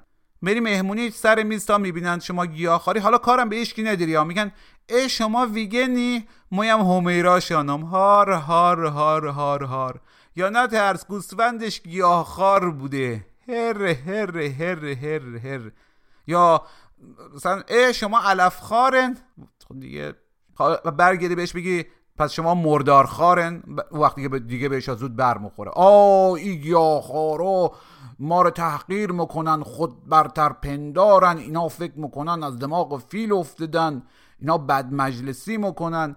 البته ما با بد مجلسی مخالف و تا دیگه شما می انگشت نفرمایین دوستان عزیز. و اینم بگم که ما راست قبول دارم که بعضی از گیاهخوارا و فعالین حقوق حیوانات تهاجمی عمل می‌کنن یا به قول یکی از رفقا وگن جهادی هستن. مثلا تا غذای یک ای که گوشت خارن رو توی مهمانی زهر مارشان نکنن ولکن نیستن. که به نظرم این کارشان نه فقط ضد حال و بد مجلسیه که خیلی کار بدیه بلکه نهایتا هم به ضرر گیاهخواری و حقوق حیواناته. ولی انصافا اگه کل گیاهخوارا رو در نظر بگیریم میشه انصاف داد که کمتر گروهی اقدر به فکر انسانها و حیوانات و محیط زیست اینقدر هم لیچار مشنوه. صابون چرا کف می‌کنه؟ چرا جلوی هف هف می‌کنه؟ چرا پیشی بو بو می‌کنه؟ چرا سگه او او می‌کنه؟ چرا خاله آروغ می‌زنه؟ خودشو به صندوق می‌زنه؟ چرا پسره صداش بیاد چرا پسره صداش میاد صدای کفش پاش بیاد چرا گل روی پرده سرخ و سفید و زرده؟ چرا چرا اون پیر زنه هی گره مافون می‌زنه؟ یعنی جالبه ها. خیلی وقتا ما اصلا حرفی نمی‌زنه ما انتقادی نمی‌کنیم پیشنهادی نمیدیم پندی نمیدیم اصلا سوالی هم نمی‌پرسیم. یک عده میان با ما دست بیاقه میرن. انگار که همین کنش بیزرر گیاهخواره سبک زندگی همه چیز خارا رو زیر سوال برده. تهاجمی تحقیرآمیز با تمسخر. یا خدا نکنه یک گیاهخواری مریض بره. همه میشن متخصص امراض داخلی و خارجی با تضمین گوشت و شیر به عنوان دارو. باور کنن ما یک زمانی جرات نمی‌کردم با خانوادم بگم مریض رفتم. همه چی عاملش ضعف بود. و چی؟ به خاطر نخوردن یا کم مصرف کردن فراورده های حیوانی. جالب بود. مثلا اگه ما گفتم در این دو سه سالی که گوشت نمی‌خورم ناراحت یا معدم خیلی کمتر رفته گفتن از کجا معلوم؟ از کجا معلوم به خاطر ای باشه؟ خب باشه راست میگن. یک تجربه شخصی نمی‌تونه مثلا مبدا علمی باشه. شاید عوامل دیگه هم داشته. ما اصلا هم نمو گفتم اما مثلا خدا نکنه که ما یک سرمای بخوریم. وا ویلا. ای مجددا به خاطر ضعف سیستم بدنه. بله دیگه گوشت نمخوری شیر نمخوری همینجوری میره دیگه. دیگه سردرد و نمی‌دونم تپش قلب و افسردگی و اینا که نگو. ما ما مطمئنم اگه الان پای ما بشکنم میگن اینا به خاطر گیاهخواریه از او با مزهتر ارتباط ورزش و فعالیت های سنگین با گوشتخاریه که دیگه انگار میگی همین دیشب جبرئیل در قاری نمی‌دونم تونلی زیر لحافی بر بعضی ها نازل رفته و اطمینان داده که بدون گوشت و شیر و تخم و مرغ اصلا ورزش کردن محال ورزش سنگین که بماناد من اسمم امین عزیزنیا هست. در ونکوور کانادا زندگی می‌کنم. اسم انگلیسیم از اندرو عزیز و به این نام شناخته میشم توی محل کارم. من حدود پنج سالی هستش که گیاهخوار شدم. اوایلش شیر و پنیر میخوردم و اونا رو هم کم کم گذاشتم و الان یه تقریبا به طور کامل ویگن شدم. به طوری که هیچ چیز حیوانی درون بدن من وارد نمیشه. من تجربه خیلی خوبی داشتم توی گیاهخواری. دلیلش به این بود که خب من اضافه وزن داشتم. حالا یه بخشی از اضافه وزنم به خاطر کم فعالیتی بود. یه بخشیش هم به نظر من به خاطر این بود که این گوشتا یه سری هورمونایی داشتن مرغ و گوشت و اینا که حالا مخصوصا توی خارج از کشور خیلی بیشتر بود من توی نوتیس کردم یعنی متوجه شدم. و وزنم خیلی کم شد و یه اثر مشترکی داشتن اینا. یعنی وقتی که من گوشت رو کمتر خوردم و نخوردم بیشتر تونستم ورزش کنم. یعنی احساس انرژی خیلی بیشتری داشتم و وقتی که بیشتر ورزش کردم وزنم کمتر شد. بعد اعتماد به نفسم بیشتر شد و این اثر اینجا بهش میگن دومینو افکت. یعنی یه چیزی که همینجوری پشت هم میاد و به نفعت میشه. تجربه من بسیار خیلی خوب بود. من ورزشکار فعال هستم. یعنی هفته ای به طور متوسط بین 50 تا 70 کیلومتر میدوام این حدود روزی 11 کیلومتر میدوام یه روزم اگه استراحت داشته باشم وسطش هر روز هست. کوهنوردی می‌کنم. کوهنوردی ارتفاع بالا می‌کنم. ارتفاع 5000 متر 6000 متر رفتم. و تو تمام اینا من متوجه شدم که توی 5 سال گوشت نخوردن کمک کم کرده مثلا مثالی که دارم من توی ارتفاعات بالا که سود می‌خوایم بکنیم به ما میگن مثلا آب بخورید این کارا رو بکنید مثلا یه وقت الکل نخورید چون بدن رو دیهایدریت می‌کنه آب بدن رو می‌کشه. و حتما توصیه می‌کنن گوشت نخورید. یعنی مثلا شما نپال که میرید تو کمپ های از بیس کمپ به بالا دیگه گوشت نمیدن بهتون. یعنی نباید بخورید که بدنتون بتونه اون قدرت رو داشته باشه که بره بالا. یعنی گوشت واقعا انرژی بدن میاره پایین. من از نظر شخصی خودم می‌خوام بگم من اینو خودم حس کردم که گوشت می‌خورم کباب می‌خورم دارم بخوابم. قیلوله کردن تو بعد از غذا و آب گوشت و اینا فرهنگ ما بوده. دلیلش اینه که واقعا بدن اصلا چیز میشه. واقعا میاد پایین دیگه نمی‌تونی شما شما می‌تونی یه ذره مثلا اوتمیل حلیم بخورین بریم بدوین یه ذره مثلا گوشت کباب بخورین بریم ببینید مثلا می‌تونین بریم بدوین خودتون رو می‌تونین خیلی همون اندازه رو با هم بررسی کنین. انرژی مثلا مامان همیشه می‌گفت گوش بخورم جون بگیری مادر. این جون بگیری مادر الان اصلا از نظر علمی می‌دونن که گوشت نیست. اون شما کربوهیدرات یا اون مثلا لوبیایی که می‌خورین انرژی داره تو بدنتون میمونه. یعنی راه مثلا من مسابقات آلترا ماراتون که میرم میدوام مثلا 60 70 کیلومتر که میدوام شب قبلش ما محلولای مثلا کربوهیدرات رو حل می‌کنیم تو آب می‌خوریم که اینا مثلا بدنمون ماهیچه اینو ساخته بشه. میگن مثلا ماکارونی بخورید برای مثلا یه اینجور برنامه ها نه که گوشت بخورید. این این که مثلا گوشت بخوری جون بگیری مادر این به نظر من چیز خیلی جالبی نبود که تو فرهنگ ما بود و من اینو به خوب چیز خودم رسیدم. ولی خب سری از باورها خیلی قدیمی و سخت شکستن این باورهای قدیمی که نه مثلا این باید شیر بخوری تا مثلا کلسیوم داشته باشی. در نتیجه تغییر دادن رژیم غذایی رو من فهمیدم که خیلی سخته و اگر بتونیم صد ذهنی رو بشکنیم خیلی خوبه. و می‌تونیم اسمال بند تجربه من این بوده که خیلی راحت آدم خیلی کوچیک کوچیک می‌تونه تغییر بده و مثلا نمک غذا نمکی که به گوش می‌زنن خیلی باعث میشه که آدم گوشت دوست داشته باشه تا بیشتر به خود گوشت شما یه بار به گوشت کبابت قد نمک نزن ببین اصلا می‌تونی بخوری یا به اون چیز. این یه بخش عمدهش به خاطر اون نمکه. یا مثلا به خاطر چربیه که توی کباب هست یا گوشت هست اون معنی شما می‌خورید دوستش دارید. من فهمیدم که مثلا به جای که من گوشت به خاطر نمکش دوست داشته باشم حالا نمک رو مثلا توی سالادم می‌زنم. یا مثلا با روغن زیتون یا لیمو رو اون مزه خوشمزه رو عادت می‌کنم و دوست دارم و اونو می‌خوام که بخورم. و هر کسی شخصی می‌تونه پیدا بکنه به نظر من ولی واقعا تصمیم خیلی خوبی بود و به نظر من این خیلی مهمه و تاثیر می‌ذاره. بله مثلا شما شب میری خونه شام خونه خواهر اینا خیلی سخته. برای من میرم یه جای مثلا مهمونی هست همه مثلا غذای ایرانی درست کردم که خیلی سخت خوردنش ولی به نظر من شما باید تصمیم بگیرین که آیا می‌خواین مثلا سالم باشید یا می‌خواین اون لحظه انجوی کنید و همیشه آدم تصمیم سختتر رو باید بگیره. و امیدوارم که کمک کرده باشه. و بله من همونطور که گفتم مثلا تو کوهنوردی و ارتفاعات بالا هم همیشه مثلا غذا اصلا نباید گوشت بخوریم. با میگن که بدن نمی‌تونه اون گوشت رو هضم کنه از ماکارونی می‌خوریم مثلا سیب زمینی می‌خوریم چیزایی که خیلی انرژی دار باشه ولی سیم تایم هضمش برای بدن خیلی راحت تر باشه.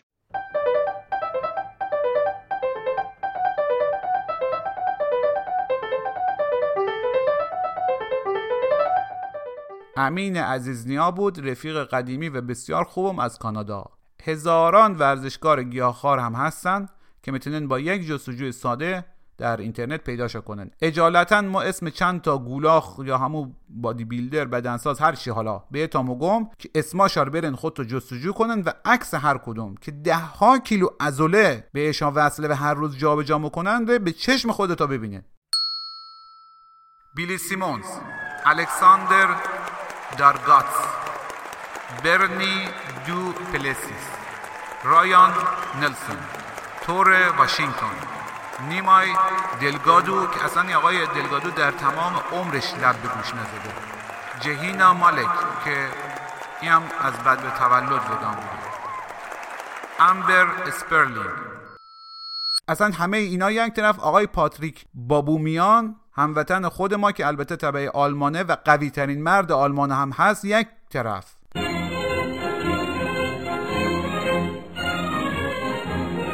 پاتریک خان مذکور از سال 2005 گیاهخوار و از سال 2011 هم وگن بوده و الان هم یکی از شناخته شده ترین نام های دنیا در زمینه قدرت بدنی. اصلا یک چیز مخوفیه بزرگوار. اگه نمیترسن برن روی یوتیوب اسم ایشون جستجو بکنن خود تا به چشم خود تا ببینن که در حضور تماشاگرا یک فریم 555 کیلوگرمی پوند نه ها 555 کیلوگرم رو ایشون میذاره روی شانهاش و 10 متر راه میره. و همین آقا در سال 2013 در یک فستیوالی رکورد 550 کیلوگرم رسما جابجا کرد و اسمش هم در کتاب رکوردهای گینس ثبت رفته. فقط هم گیاه یا به قول بعضی خوشمزه ها علف خواره. اصولا در هر موردی که نگرانی داشته باشن به جای گوش کردن به حرفای خاله زنکی و عمو مردکی یا مراجعه به کانالای تلگرام و بدتر از همه شاخهای اینستاگرام می‌تونن خیلی راحت در اینترنت جستجو کنن یا از رفقای گیاهخوار بپرسن. مسائل جنسی هم خیالتا راحت. من قصدم بیا و امتحانم کن بیا و امتحانم کن در مورد شیر حیوانات هم پژوهش های زیادی است که نشون میدن این شیر برای انسان مناسب نیست. مهمترین پژوهشی که انجام رفته چاینا استادی یا پژوهش چین روی ساکنان 65 روستای چین و طی مدت 20 سال انجام گرفت. توجه کردین؟ ساکنان 65 روستا و طی مدت 20 سال تحت آزمایش و پژوهش بودند تا دستن در کارهای این پروژه تأثیرات سلامتی رژیم های غذایی غنی از غذاهای حیوانی ره با رژیم های غذایی غنی از گیاهان بررسی کنند. این پروژه به صورت مشترک توسط آکادمی پزشکی پیشگیری چین دانشگاه کورنل که بسیار دانشگاه معروف و معتبری در نیویورک و دانشگاه آکسفورد که حتما معرف حضورتا هست انجام شد و پروفسور کمپل یکی از مدیرای او بود. این پروفسور کمپل بعدا وقتی که مجموعا حدود چهل سال از عمرش در بالاترین سطوح علمی صرف پژوهش درباره تغذیه انسان کرده بود و دهها پژوهشگر ارشد هم همین پژوهش موسوم به چاینا استادی زیر نظرش انجام داده بودن با پسرش که ایشون هم پزشکه. اینو میگم برای که بعضی خیلی مثل که به دکترا علاقه دارن. کتاب پژوهش چین ره منتشر کرد. چند جمله از همین کتاب ره به انتخاب تالین ساکیان بره تا مخانم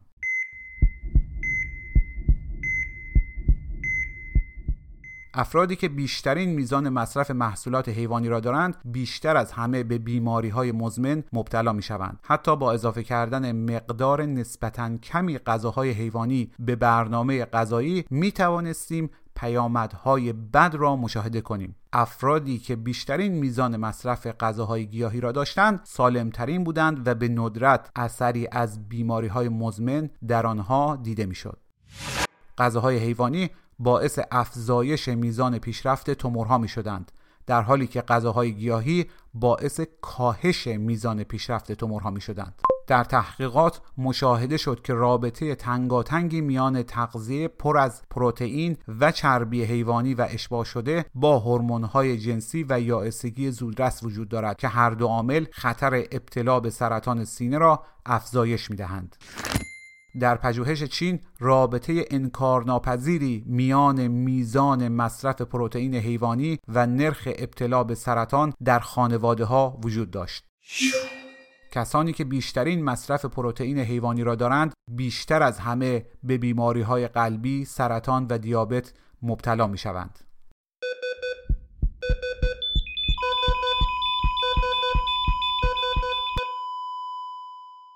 این تحقیقات نشان می دهند که بیماری های قلبی، دیابت و چاقی با رو آوردن به تغذیه سالم حتی ممکن است به طور کامل درمان شوند. تحقیقات دیگر نشان می دهند که تغذیه نقش بسزایی در ابتلا یا پیشگیری از انواع مختلف سرطان، بیماری های خود ایمنی و آسیب به استخوانها و کلیه ها از دست دادن بینایی و بیماری های مغزی که در پیری به وجود می آیند بازی می کند.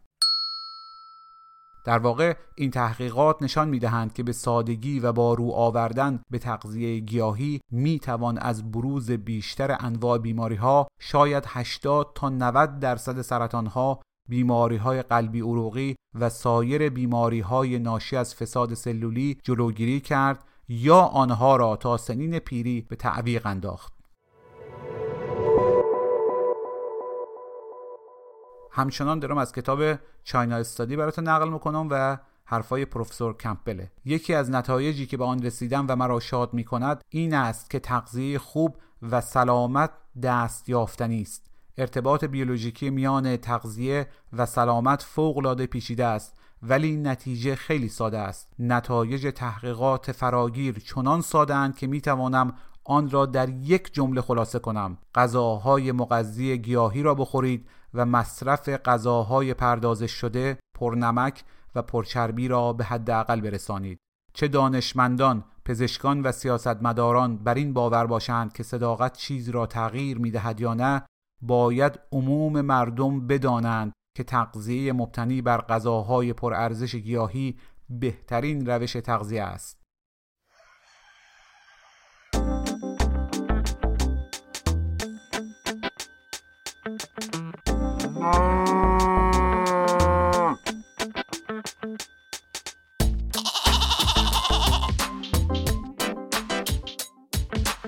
خب از این کتاب یعنی کتاب پژوهش چین زیاد نقل کردم. فقط یک چیز دیگه هم درباره شیر گاو نقل کنم و برم سراغ یک واقعیت علمی بزرگتر. دوباره از کتاب پژوهش چین. کدام پروتئین بدترین و ماندگارترین اثر را در ایجاد سرطان داشت؟ کاسئین که 87 درصد پروتئین شیر گاو را تشکیل می‌دهد تأثیر بسزایی در پیشرفت سرطان در تمام مراحل داشت. کدام پروتئین حتی در دوزهای بالا باعث ایجاد یا پیشرفت سرطان نمی شود پروتئین های بی خطر پروتئین های گیاهی مانند پروتئین گندم و سویا. خیلی ها معتقدن این پژوهش چاینا استادی بزرگترین پژوهش علمی بشر در زمینه تغذیه اما به نظر ما مهمتر از همه چیز در این زمینه به ویژه مسئله مصرف شیر همونیه که شما خودتان با چشم خودتان دیده. شیر هر پستانداری برای فرزند خودش تولید میره. در نتیجه احتمالا مناسب ترین شیر برای انسان شیر انسان باشه. خب فکر می‌کنم خیلی جالب نباشه. سر صبح یک لیوان شیر آدمیزاد ره سر میز صبحانه بذارم یا مثلا با کورنفلکس قاطی کنم و بخورم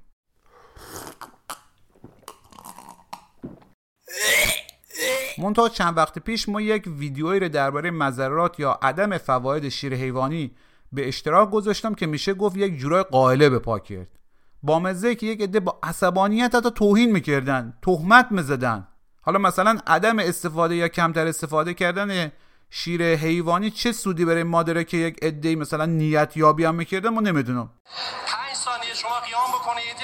15 ثانیه ما ساکت باشیم و یه چند تا مرگ در آمریکا به احترام این جنبش داشته باشیم. خب یک عده که ظاهرا علمدارش هم یکی از پزشکای شاخ در اینستا بود اینطور می‌گفتن که وقتی ایرانی ها از کمبود کلسیوم رنج می‌برند این حرفا جنایته. حالا جالبه ها ما هی بیشتر مقاله میارم و پژوهش علمی میارم که شیر بهترین منبع کلسیوم بره آدم نیست. هی اینا بیشتر با فشاری می‌کنن بعضیام چنان دکتر دکتر می‌کردن انگار مثلا یکی به صرف پزشک بودن مرجع تقلید میره در این زمینه. حالا هی شما بیا مقاله بده کتاب بده سخنرانی بده. یک عده میگن از کجا معلوم خود اینایی که این حرفا رو می‌زنن؟ مثلا مزدور یا تبلیغ کننده آگهی بگیره تولید کننده های شیر گیاهی نباشن. یا در بهترین حالت یک مقاله میارن که گفته نخیر شیر حیوانی برای انسان مضر نیست بلکه خوب هم هست. دیگه آخرشه دیگه. ببینیم بزرگوارا. بله. میشه یک عینک بدبینی زد به چشم و گفت همه یا مزدورن یا برای جلب توجه یک حرفی می‌زنن یا فلانن بیسارن. هیچم بعید نیست باشن گیاهخوارا یا فعالای حقوق حیواناتی که ایجوری باشن. حرفی نیست. ولی یادتا باشه با این عینک و نگاه همه ممکنه مزدور و خودنما و نادان باشن ها. مثلا حقوق بشر در نظر بگیرن. بله همه ما می‌دونیم که یک عده هم کاسه به حقوق بشرن. ولی خب هیچ ربطی به اصل موضوع داره؟ که نمیشه که هر کی دهنش باز که بگیم از کجا معلوم که شما هم نمی‌دونم مثلا پول نگرفته باشی فاند نگرفته باشی خودنمایی نخوای بکنی با حقوق بشر. بیا با ایده خوشبینی به دنیا بنگری. قصه را رها کنیم مجده شاد آوری. دیگه ای که دنیای علم و خصوصا علوم تجربی همیه. به ندرت یک چیزی هست که همه آزمایش ها یک چیز رو ثابت یا تایید بکنن. مخصوصا اگه شما دنبال یک چیز خاصی باشین و گوگل بکنن بالاخره چهار تا مقاله سخنرانی چیزی که خواسته شما رو تایید کنه پیدا می‌کنن شما درباره مذرات مصرف چای بگردن یک عالم مقاله و پژوهش پیدا می‌کنن که میگن چای نخورن درباره فوایدش هم بگردن باز یک عالم پیدا می‌کنن که میگه بخورن چیزی که ما میگیم ایه که بیشتر یافته های معتبر علمی در دو دهه اخیر میگن شیر حاصل از دامداری صنعتی به قدری حاوی هورمون و آنتیبیوتیکه که بیشتر مضر تا مفید. توی پرانتزم بگم آنتیبیوتیک برای غلبه بر چرک و عفونتیه که پستان گاوها عموما به خاطر مکش ها و فشارهای طولانی شیردوش های مکانیکی مبتلا میرن و اینا قاطی شیر میره. این پرانتز بسته. شیر گاو و سایر حیواناتی هم که به بند و بلای صنعتی دچار نیستن باز بهترین منبع برای تأمین کلسیوم و سایر مواد مورد نیاز بدن انسان نیست. یعنی تغذیه مناسب گیاهی بهترش رو تأمین می‌کنه. این حرف مای درباره برایند یافته ها ببینین میگم برایند نه ای که هر پژوهش عینا همیر تایید می‌کنه بلکه میانگین یافته ها ایره میگه. حالا اصلا بیان فرض کنیم که ایطور نباشه. یعنی چند وقت دیگه چند تا آزمایش علمی اصلا بگن شیر گاو خیلی هم خوبه. او چرک و آنتیبیوتیکی هم که در واقع نشانه رنج موجوداتیه که ساختار سلسله عصبی و کدهای ژنتیکیشا بسیار شبیه مایه خیلی هم برای بدن ما لازمه. بالاخره محال که نیست دیگه. فرض می‌کنیم یافته های علمی در آینده اینجوری بگن. سوال ما دوستان ایه که اخلاق هم همین مسیر بره مثلا ممکنه یافته های اخلاقی در آینده نشون بدن. هیچ اشکالی نداره که آدم ها میلیاردها مرغ برای تولید تخم مرغ در محیطی بذارن که مرغ ها گوشت بدن همدیگر از شدت عذاب بکنن و بخورن. بعدم نوک همینا رو ببرن که به همدیگه نپرن. یا در سلولای یک وجب در دو وجب زندانیشا کنن بعد با خاموش کردن لامپ بالای سرش از ساعت بدنش رو طوری دستکاری کنن که بازم بیشتر تخم بذارن. ممکنه مثلا یافته اخلاقی بگه هیچ اشکالی نداره. یا مثلا ممکنه یافته های اخلاقی که در مجلات علمی قرار چاپ برن به این نتیجه برسند که 63 درصد بلا مانع می باشد که گوساله نر را از مادر جدا کرده و همانجا سرش را ببرند. یا گوساله مادر نکشند ولی شیر خشک بدن که مزاحم شیردوشی مادر نگردد که بیزه های نوزاد نر خوک رو بدون هیچ بیهسی بکنن که زودتر پروار گردد. فرض دیگه ممکنه یافته اخلاقی در آینده همچی چیزی رو بگه؟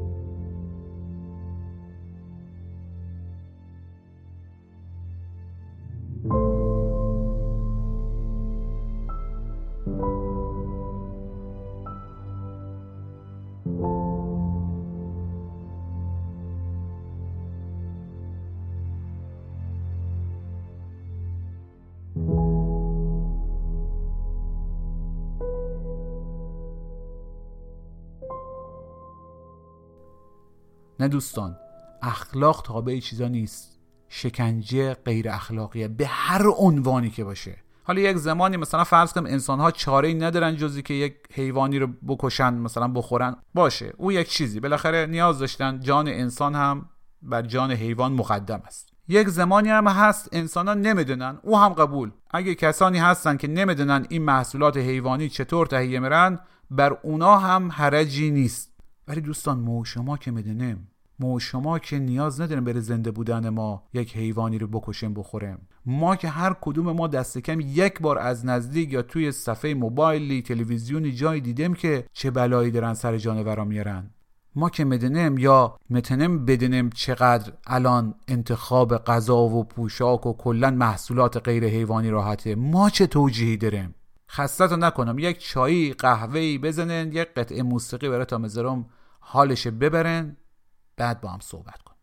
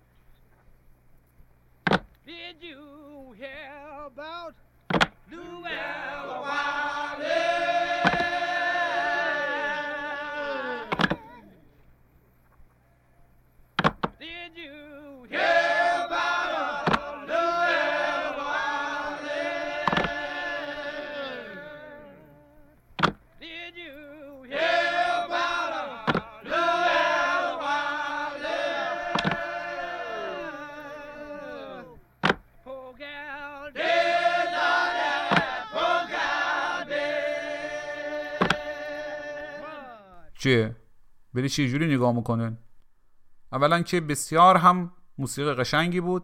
ثانیا این موسیقی بردگان بود.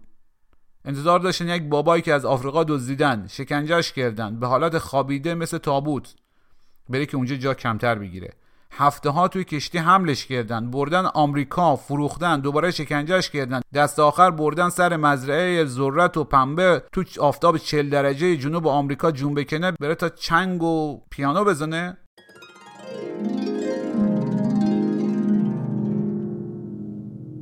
ضمنا حرف بردهداری شد.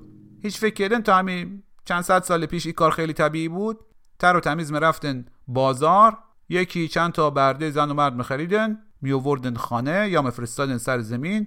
کارا رو می‌کردن آب می آوردن رخم شستن بیل می‌زدن بار ما بردن ای بسا خدمات دیگه هم می‌دادن یا مجبورش می‌کردن بدن؟ بعدش هم شما هم آدم خوبی بودن مثلا شلاقش کم می‌زدن یک جای خوابی کنار طویله بهش هم دادن حتی گشنگیشو هم نمی‌دادن حالا در همچی وضعیتی یکی میآمد خانتان که برده غلامی کنیزی چیزی نداشت. همه یک جوری نگاش می‌کنن که ای که دستش به دهنش می‌رسه چرا همچی می‌کنه؟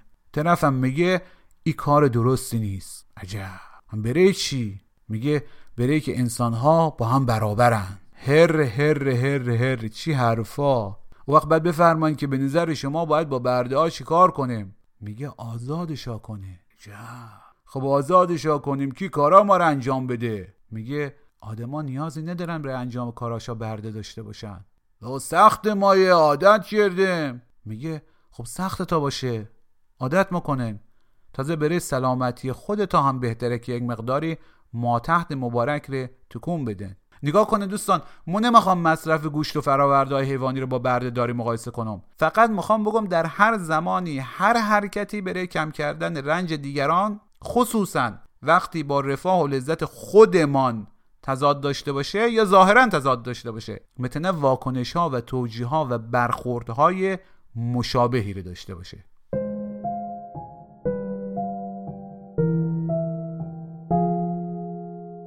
مثلا همین کلمه افراط رو در نظر بگیرن مطمئنا در دوران بردهداری اگه کسی بردش رو بیمورد شلاق نمی‌زد خودش رو خیلی مهربان و حتی شایسته تقدیر می‌دید. حالا همین آدم به کسی که مگفت کلا بردهداری بده چی مگفت آفرین.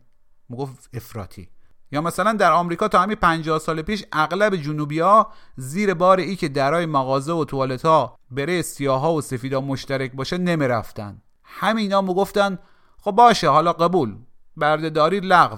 ولی دیگه توالت که نمیشه مشترک بشه که. ما باشه مثلا یک سیاپوستم بیه چه حرفا. بعد کسی که گفت نه همه چی باید مشترک باشه چی بهش می‌گفتن آفرین. گفتن افراطی. یا باز بعدن مثلا کسایی که می‌گفتن تو همین چند دهه اخیر که کلمه نیگر نباید استفاده کرد باید ممنوع بشه کاکاسیا کلمه تحقیرآمیزیه. باز به اونا می‌گفتن افراطی. هر دوره دوستان هی افراطی خودش رو داره باز تعریف می‌کنه. ببینید دوستان در مسائل اخلاقی افراد در کار نیست. اگه قتل بده اگه شکنجه بده اگه تبعیض بده بده مطلقا بده. البته اکثر ماها نمی‌تونیم مطلقا از کارهای بد کناره بگیریم. نمی‌تونیم مطلقا دروغ نگیم. نمی‌تونیم صد درصد قوانین راهنمای رانندگی رو رعایت کنیم. گاهی ممکنه خودخواه باشیم. باشه باشه. ولی حواسمان باشه که دروغ بده. اگه کسی کمتر از ما دروغ میگه یا اصلا نمیگه نگیم افراطیه. اگه از دست ما در مره و خودخواه می‌کنیم دست کم حواس ما باشه که داریم چیکار می‌کنه کار بدی می‌کنیم توجیه نکنیم. ملاک حال فعلی ما نیست. انسان همونطور که صدها ساله داره به سمت رفاه و دانش و تسلط بیشتر بر طبیعت حرکت می‌کنه باید و باید به سمت اخلاق به سمت رفع تبعیض به سمت حمایت از حقوق حیوانات به سمت حفظ محیط زیست هم حرکت کنه.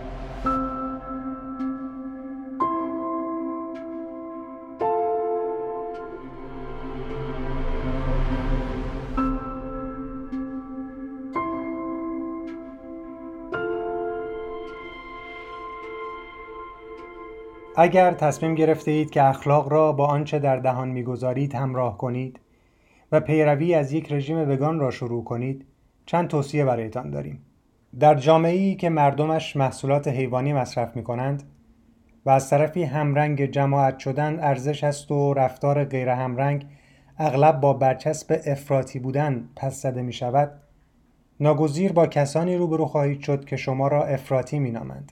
اجازه ندهید این موضوع آزارتان بدهد. به خاطر داشته باشید. افراطی بودن یعنی خوردن گوشت تکه و پاره شده. شیری که برای نوزاد حیوان دیگری تولید شده و تخم بارور نشده پرندگان. افراطی بودن یعنی اینکه بعضی از حیوانات را اعضای خانوادهمان بدانیم و در عین حال چنگالمان را در جسد حیوانات دیگر فرو کنیم. افراطی بودن یعنی اینکه فکر کنیم رنج دادن و کشتن موجودات هوشمند دیگر از نظر اخلاقی ایرادی ندارد.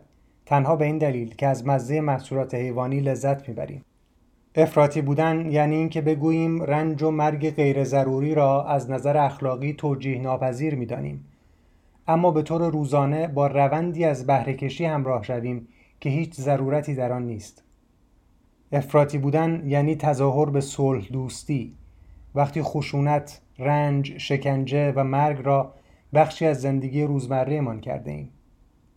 افراطی بودن یعنی اینکه کودکانمان را به دوست داشتن حیوانات تشویق کنیم و از سوی دیگر به آنها بیاموزیم آنچه دوست دارند می‌تواند همان باشد که آزارش می‌دهند و دوست داشتن دیگران با آزردن آنها تضاد ندارد چنین عقیده ای واقعا افراطی است و بسیار غمانگیز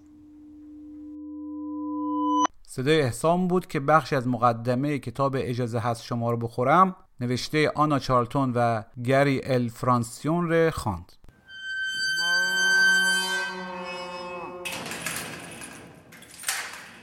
خوشبختانه در زمینه گیاهخواری کتاب فارسی زیاده و خب لابد می‌دونین که صادق هدایت با کتاب فواید گیاهخواری در این زمینه پیشروه.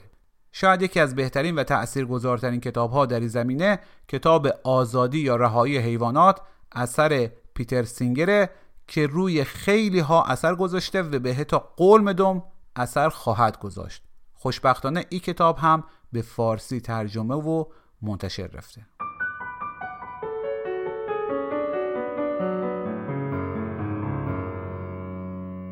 جین گودال متخصص رفتارشناسی حیوانات و انسانشناس که 45 سال از عمر خودش رو صرف تحقیق در مورد شامپانزه کرده میگه اوایل سال 1970 من با فجایع دامداری صنعتی آشنا شدم. این امر نتیجه خواندن کتاب آزادی حیوانات اثر پیتر سینگر بود. قبل از آن هرگز در مورد دامداری صنعتی چیزی نشنیده بودم و همانطور که کتاب را ورق می زدم مرتب دیر باورتر وحشت زده تر و عصبانی تر می شدم هنوز به یاد دارم وقتی کتاب سینگر را بستم چه حالی داشتم. به تکه های خوشمزه گوشت که آنقدر دوست داشتم فکر می کردم به بوی بهشتی بیکن سرخ شده هنگام صبح و به مرغ کباب شده غذای مخصوص مرغ مرغ سوخاری شده و سوپ مرغ که من تمام عمر از آنها لذت برده بودم.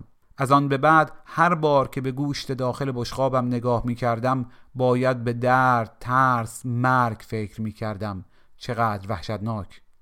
به این ترتیب واضح بود که من دیگر گوشت نمی خوردم تا حدود یک سال پس از آن هنوز ماهی می خوردم و خبر خوب این است که غذاهای گیاهی و وگن نه تنها برای محیط زیست رفاه حیوانات و سلامتی انسان خوب هستند بلکه اگر درست تهیه شوند خوشمزه هم هستند.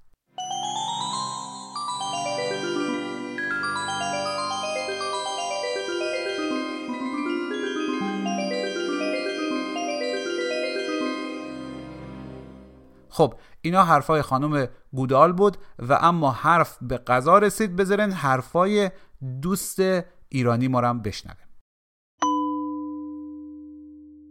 من مزدک هستم عبدیپور اهل ایلام.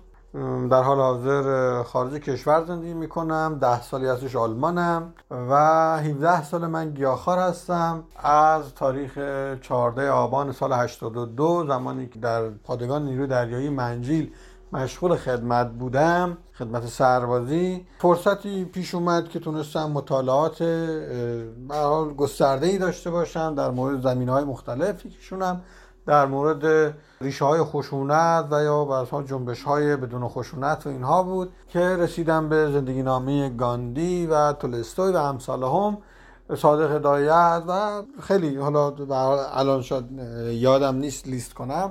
اما خب زندگی گاندی و تولستوی و صادق هدایت رو خود من تاثیر چشمگیری گذاشت و خب به این نتیجه رسیدم که البته رکاوری زیست روستایی خودم چون من روستایی زاده هستم هم مزید بر علت شد که یه جایی به این نتیجه برسم. خب چرا من نه؟ چرا من این تجربه رو نداشته باشم؟ و به این باور رسیدم پذیرفتم که خشونت بنیادی با بشقاب ما وارد زندگیمون میشه. به قول اون مسئله معروف فلسفی گیاهخوارانه که میگه بگو چه می‌خوری تا بگویم کیستی به حال به این باور رسیدم که بله ریشه خشونت می‌تونه در خوراکی باشه که ما می‌خوریم به ویژه که ما وقتی یه چیزی رو می‌خوریم تاثیرش رو به صورت مستقیم در فیزیک خودمون حس می‌کنیم و بعد در دراز مدت در روحیات خودمون. خب همه اینا دست به دست هم داد که من در 17 سال پیش در اون پادگان یک پیمان نامه با خودم ببندم و امضا کنم که تا امروز دارمش و بهش پایبند بودم که گیاهخوار بشم و دیگه سمت غذای گوشتی و گوشتخواری نرم و تلاش کنم در این زمینه که دیگران هم با این سیستم و با این سبک خوراک آشنا بشن.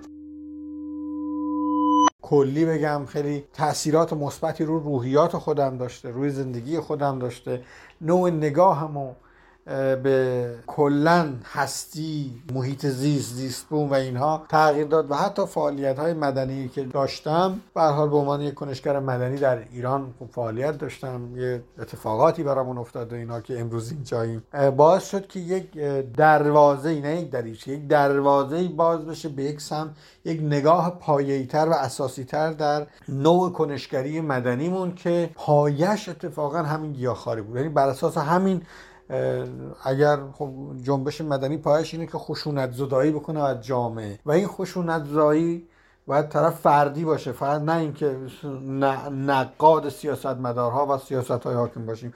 اینکه چیزی که بر زندگی خودمون هم حاکمه اونم نقدش کنیم. و اون چیزی که باعث خشونت میشه رو انجام ندیم. و این یک سود بزرگی بود که من در زندگی خودم داشتم. به واسطه همین سبک زندگی.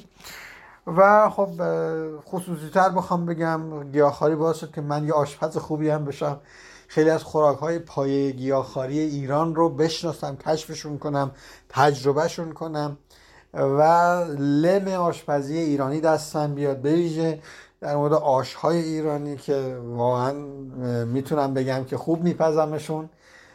نانهای ایرانی نانهای عربی نانهای ترکی باعث شد این این فضا باعث شد چون خب باید برای خودم آشپزی می‌کردم به که سالهاست هم تنها زندگی کردم این سبک زندگی باعث شد که من خودم خودکفا بشم و دیگه هی کنجکافترم شدم و با هنر آشپزی هم آشنا شدم و خیلی هم خوشحالم که روز به روز بیشتر دارم در این زمینه خبرتر میشم. اینشالله فرصتی باشه همه دوستانی که حالا همه شاید نشه ولی خب هر برخی از دوستان که صدای من رو میشنون می من میزبانشون باشم و دستپخت ما رو هم دستپخت گیاهی ما رو هم تجربه کنند مزدک بود ساکن آلمان و به تو بگم که به تشخیص ما این مزدک یک آشپزی داره که تا شعاع 763 کیلومتری کل اگر هستن بهتر خود تاره بهش برسونن و از دستپختش لذت ببرن. دستپخت گیاهیش بسیار آدم مهمون نوازیه. مطمئن باشین که نه بهتا نمیگه. خوشبختانه گوشت در غذاهای ایرانی به راحتی قابل جایگزینی یعنی اصولا گوشت غذای اصلی در سفره ایرانی نیست. حرف ما هم نیست کتاب مستطاب آشپزی جناب دریا بندری و خانم راستگار رو بخوانن. توش برای تو توضیح میده بیسش چیه. ما خودم قرمه سبزی یا قیمه گیاهی خوردم؟ بسی بهتر از گوشتی. حتی شاید باورت نره ولی آبگوشت گیاهی هم دارم و بسیار هم خوشمزه. یه جمعه بهاری تو کوچه کناری یه ده مهمون بودن. واسه نهار مود با شرایط موجود مشتاق و پریشون بودن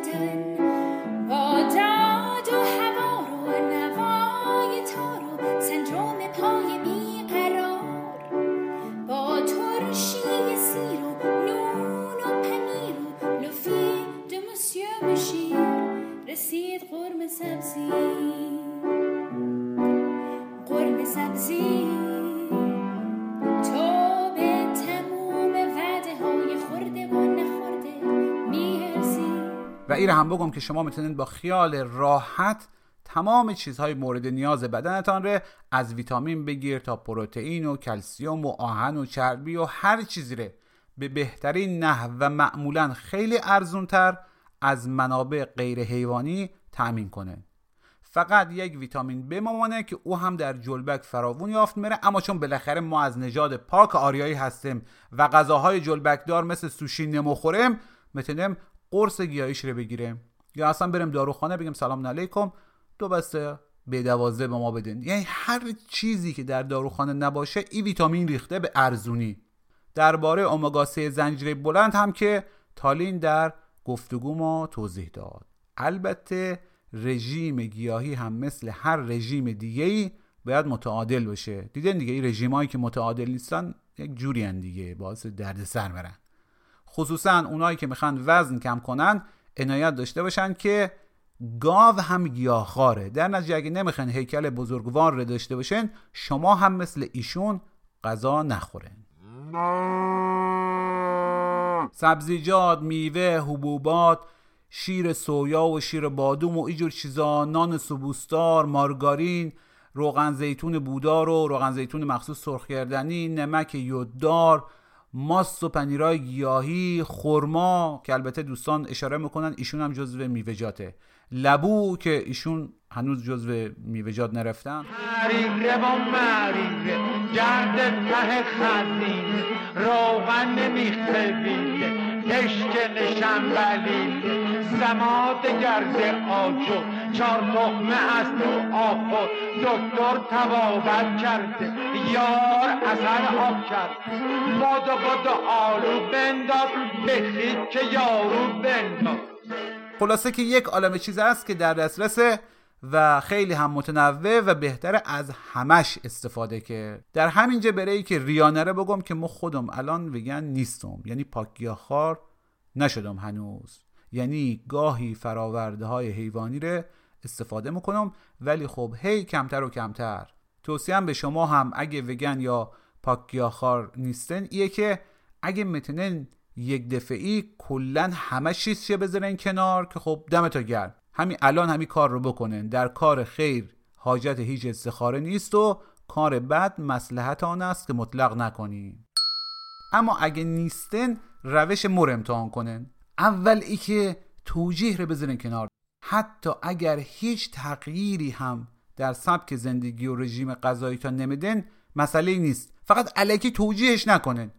لازم نیست حس گناه داشته باشن. فقط دنبال توجیه و دلیل تراشی و استدلال و پریدن به و اینا نباشن. خوشمزه بازیات هم بذارن بره موضوعات بهتر. اگه خواستن ما بعدا خودم بره تا آموزشی یک دوره می‌ذارم. گاهی وقتام یک چیزایی در این خصوص بخوانن تیکه فیلمی ببینن با خانواده تا در این موضوع حرف بزنن مطالب رو به اشتراک بذارن. این کارا رو بکنن تا پایه های فکری و اخلاقی مناسبی برای پرهیز از رنج حیوانات برای خودتا و اطرافیانتا شکل بگیره و تقویت بره. لازم هم نیست حالا دامن حس عذاب و گناه و نمی‌دونم اینا رو داشته باشین یا- یا تزریق بکنن به دیگران. ولی ببینید این بیس فکری در مورد ای که یک کار غیر اخلاقی داره صورت می‌گیره برای انسان بایستی به وجود بیه و تقویت بره. و به نظر ما هیچ رژیم غذایی تغییر پیدا نمی‌کنه به صورت ریشه‌ای و پایه‌ای مگر ای که مسئله اخلاقی پشت سرش قوی باشه و درست بنا رفته باشه. در مرحله بعد سعی کنن کمتر مصرف کنن. نمی‌تونن یا در واقع فکر می‌کنن که نمی‌تونن تخم مرغ استفاده نکنن؟ بسیار خوب. کمی کمتر بخرن. کمی گوشت کمتر تو خورش تا بریزن. غذاهای غیر گوشتی بیشتر درست کنن. ببینید دوستان اگر همه ماها یا همه اونایی که همه چیز خورن فقط 20 درصد فقط یک پنجم گوشت و فراورده های حیوانی کمتر مصرف کنن سالانه میلیاردها حیوان کمتر رنج می‌کشن در مرحله بعد برن سراغ ماهی. ببینید ماهی ها درست سیستم اعصابش ها کمتر از پستانداران شبیه مایه ولی درد رو حس می‌کنن ها. اینا رو عموما در مزارع پرورش ماهی به طرز وحشتناکی پرورش میدن تو هم تو هم. یک زندگی پر از شکنجه غذام که آتاشخال ای که تکلیف ماهیایی که پرورشی هن و عموما در ایران هم که ماهی پرورشی استفاده میره. ماهیای دریا هم که عموما سیدش باعث به هم خوردن اکوسیستم میشه. حالا بماند که اینا هم عملا آخرش خفه مرن در خشکی دیگه.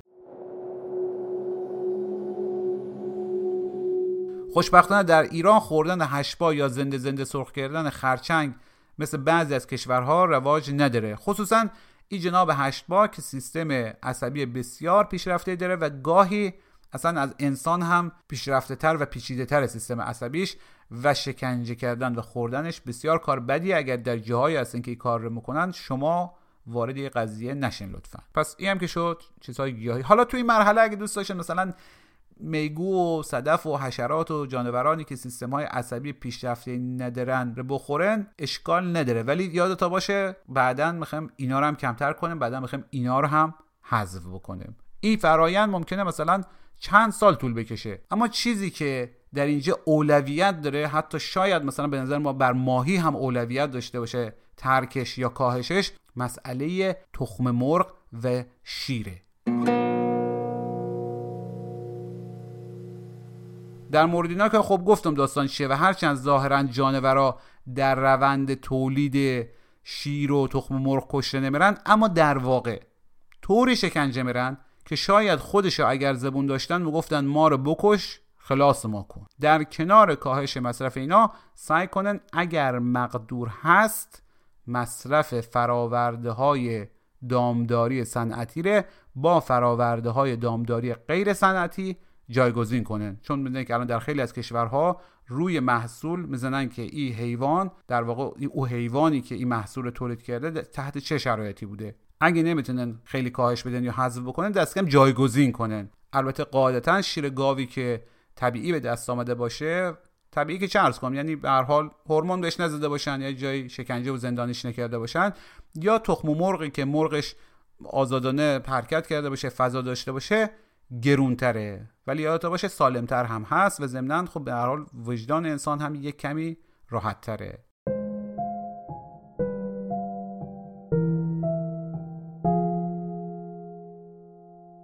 نگاه کنن اینا هم یادت باشه ها رنج می‌کشن. منتها رنجش کمتره و هر چقدر ما بتونیم رنج رو کاهش بدیم بهتره و نهایتا به سمت حذف اینا هم می‌خوایم حرکت کنیم منتها این مراحلش رو شخصا به تو گفتم که تجربه معی بوده. حالا ممکن بعضی از دوستان گیاهخوار موافق نباشن ولی به نظر ما این روش بهتره. چون ما اصلا با روش های تدریجی و اصلاحی در همه چیزها موافقم. مثلا با کارهای انقلابی خیلی موافق نیستم. البته میگم ها اگه بشه یک دکمه زد که یک هوی یک سیستمی تغییر کنه به بهترین نحو حتما اون کار خوبه که در مورد مسائل سیاسی اگه نره در مورد مسائل گیاهخواری و اینا امکان پذیره خیلی هم عالیه.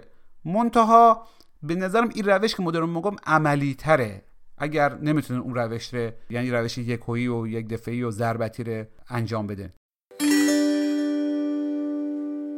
خلاصش کن دوستان. بعد کم کم دیگه مصرف اینا رو هم قطع کنن. شیر که خیلی جایگزین داره. شیر بادوم هست شیر سویا هست شیر نارگیل هست. تخم مرغ رو هم نخوردن. بدونن که تا حالا هیچ کس از نخوردن تخم دیگران نمرده کارش نرفته. و باز اگه بخوام یک تجربه شخصی دیگر بگم اینه که مثلا ما خودم با این کودک درونم که خیلی شکمو و خودخواهه یک جور مدارا می‌کنم. در واقع صحبت می‌کنم سرش کلا می‌ذارم. مثلا یک هوی مپره که بریم تخم مرغ بخریم. مثلا تو مغازه میگه که زود باش زود باش تخم مرغ هم وردار تخم مرغ وردار هوس کن. میگم باشه باشه. الان همین الان الان تخم مرغ برمیدارم باشه.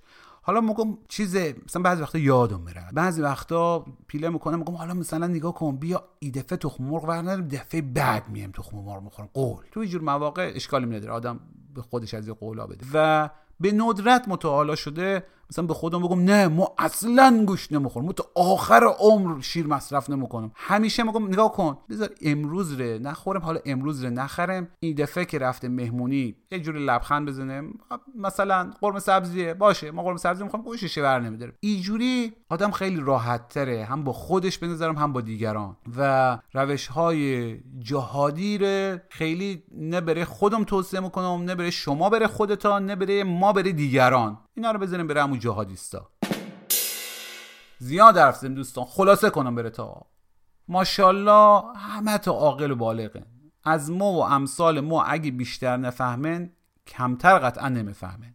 ببینید دوستان دامداری صنعتی داره جهان رو نابود می‌کنه. یکی از مهمترین عوامل گرمایش زمینه. یکی از مهمترین عوامل تخریب سریع جنگل ها و تبدیل شاه به مزارع. مصرف گوشت و فراوردهای حیوانی صنعتی سرشار از آسیب بره خود انسانه از این حرفا بگذریم. از هورمون ها و دستکاری های فراوون که بگذریم اصلا خودش هم سالم نیست. یعنی مثلا مصرف گوشت شکار هم سالم نیست. حالا بماند که باز گوشت شکار که دیگه اصلا باعث نابودی گونه های فراوانی خواهد شد با این جمعیتی که ما در کره زمین به هم زدیم از انسان ها عاقبت سایر خوردنی هم که پیش چشم مایه دیگه. مرس از خوردن گوشت شطور سارس از خفاش و حیوان دیگه که هنوز ناشناخته کووید 19 یا همین کرونا از خفاش یا پنگولین آنفولانزای پرندگان و جنون گاوی که اسمش آروشایه. یعنی من می‌خوام به رو تا نیارم ولی خدا وکیلی اگه گیاهخوارا باعث یک صدمه این مشکلاتی که گوشتخوارا به وجود آوردن تا حالا مرفتن شما کله ما رو کنده بودن ده بار تا حالا یا نه؟ بابا انسان اصلا نباید اقدر به حریم حیوانات نزدیک بره و به این حریم تجاوز بکنه. حالا سر مسئله از که اصلا به خود یک حیوانی هم در آفریقا تجاوز کرده بودن دیگه.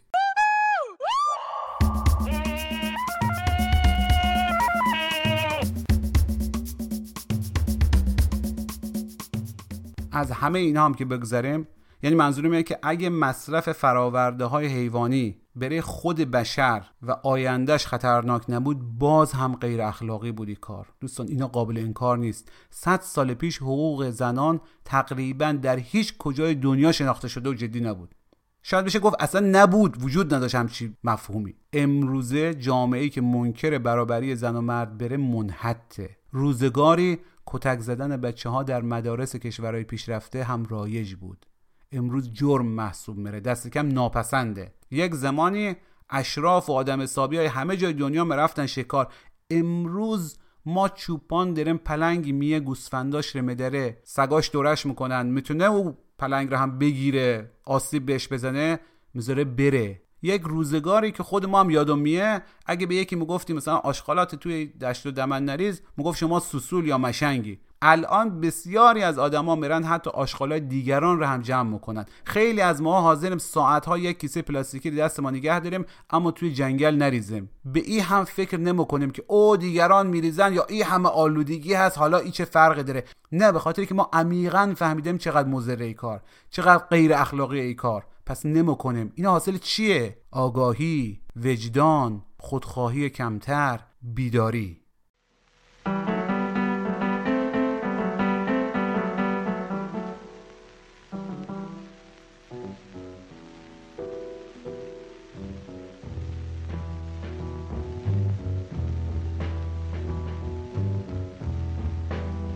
Ain't got no home, ain't got no shoes, ain't got no money, ain't got no class, ain't got no skirts, ain't got no sweaters, ain't got no perfume, ain't got no love, ain't got no faith.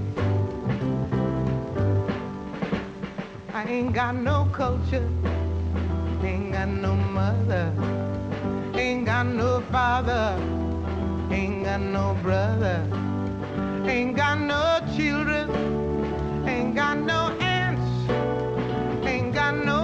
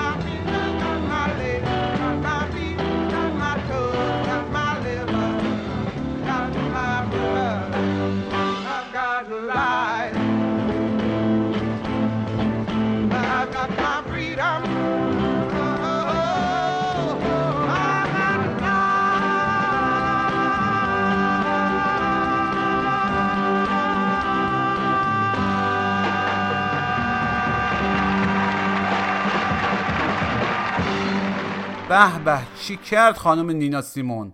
خواننده و فعال رفع تبعیض نژادی و حقوق سیاهپوستان در آمریکا. خب حالا حرف از سیاهپوستان و حقوقشان شد به تا بگم که همین هفته که گذشت یعنی اوایل آبان ماه 99 ترجمه کتاب خاطرات ترور نوا در ایران منتشر و توضیح رفت. آقای نواره که لابد می‌شناسن استنداپ کمدین مشهور و مجری برنامه دیلی شو.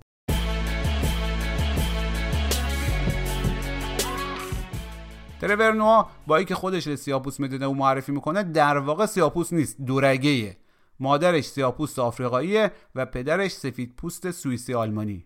اما این تفلک در زمان آپارتاید آفریقای جنوبی که اختلاط نژادی جرم بوده به دنیا میه خودش میگه این جرم به قدری سنگین بود و زمان که پدرم دزدکی و با فاصله از ما توی پارک راه رفت و به شوخی میگه وقتی پلیس میآمد ترجیح مداد وانمود کنه به چه بازه تا بابام. لابد و زمانم اگه یک نفری گفته چه اشکالی داره مثلا یک سفید پوست با یک سیاه پوست به چه دار برن می‌گفتن خیلی افراطی حرفت یا اگه یک تیکه فیلمی نمایش می‌داد که توی هوملندا دارن چه بلایی سر سیاها میارن لابد همو حرفایی رو بهش می‌زدن که خیلی ها به گیاهخوارایی که فیلم های ظلم به حیوانات رو منتشر می‌کنن می‌زنن. حالا بگذاریم. کتاب صرف نظر از اینکه کی ترجمهش کرده باشه واقعا محشر و پر از حقایق تکان دهنده حالا اگه محمود فرجامی و فرزانه احمدی منتشرش کرده باشن و نشر روزنه هم منتشر کرده باشه دیگه فکر کنن چی رفته؟ ما از این کتاب بعدا بازم حرف می‌زنیم. اجالتا به عنوان یک هدیه ناقابل می‌تونن سی درصد تخفیف بگیرن از ناشر. چجوری؟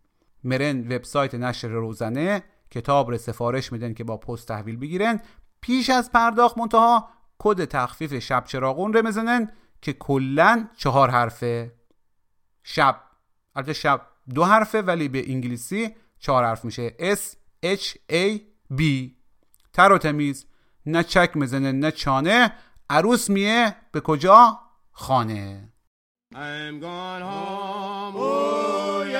I'm going home, oh yes, I'm going home, Lord, Lord, I'm going home, I'm going home, Lord, Lord, I'm going home. خیلی ممنون که با ماین رشد پادکست شب چراغون تا اینجا تقریبا انفجاری بوده و راستش رو بخین برای ما شده حکایت او بابایی که اسم بچهش رو گذاشت قدرت که مردم ازش بترسن خودش میترسید صداش بزنه. هر بار که ما و محمد می‌بینیم استقبال بیش از انتظار ما بوده خوف بر ما مدره نکنه اپیزود بعدی به قدر کافی خوب نباشه. نکنه شایسته اعتماد و توجه شما نباشن خلاصه که عزت تپون کردن ماره. ما هم درم الان شما رو تواضع تپون می‌کنم. لطفا همین جور به حمایت تا ادامه بدن حتما عضو برن به دیگران هم معرفی کنن و توصیه کنن که عضو برن. خصوصا اگه این اپیزود ره مفید یا دست کم قابل تعمل یافتن برای دیگران بفرستن از همه دوستایی که برای تهیه ای اپیزود کمک کردن ممنونم. از تالین ساهاکیان عزیز که جدا زحمات و خدماتش در زمینه گیاهخواری و حمایت از حقوق حیوانات بر کسی پوشیده نیست و خیلی از اطلاعاتش استفاده کردم در این اپیزود. از احسان شفیع زرگر و بهار مومنی مترجمای کتاب اجازه هست شما رو بخورم. از امین عزیزنیای عزیزم که با ای که فقط یک بار همدیگر از نزدیک دیدم اما بیش از ده ساله که دوست هستیم. از مزدک عبدیپور دوست نازنین و بسیار خوش سلیقه. از هومن کبیری و سیما غفارزاده که اولین بار زمانی که همه چیز خار بودم مورو بردن یک پیتزای خوشمزه مهمون کردن. بعد گفتن ای وگن بود و به قول معروف گل شبدر چه کم از لاله قرمز دارد و ترسم رو ریزوندن. و طبعا محمد فکری که بخش فنی صدا در شب چراغون دستشه و بابک رجبی که موسیقی ما رو ساخته و از خودم از خودم محمود فرجامی متشکرم که الان که ساعت 5 و 6 دقیقه صبح هنوز دارم روی این اپیزود کار می‌کنم و همین دیگه و دیگه لینک ها و منابع مرتبط و خصوصا لینک دانلود کتاب تالین رو در توضیحات اپیزود می‌ذارم. در بخش کامنت ها می‌تونن در بحث شرکت بکنن دم تا گرم وجدان تا بیدار عشق و حال تا البته برقرار.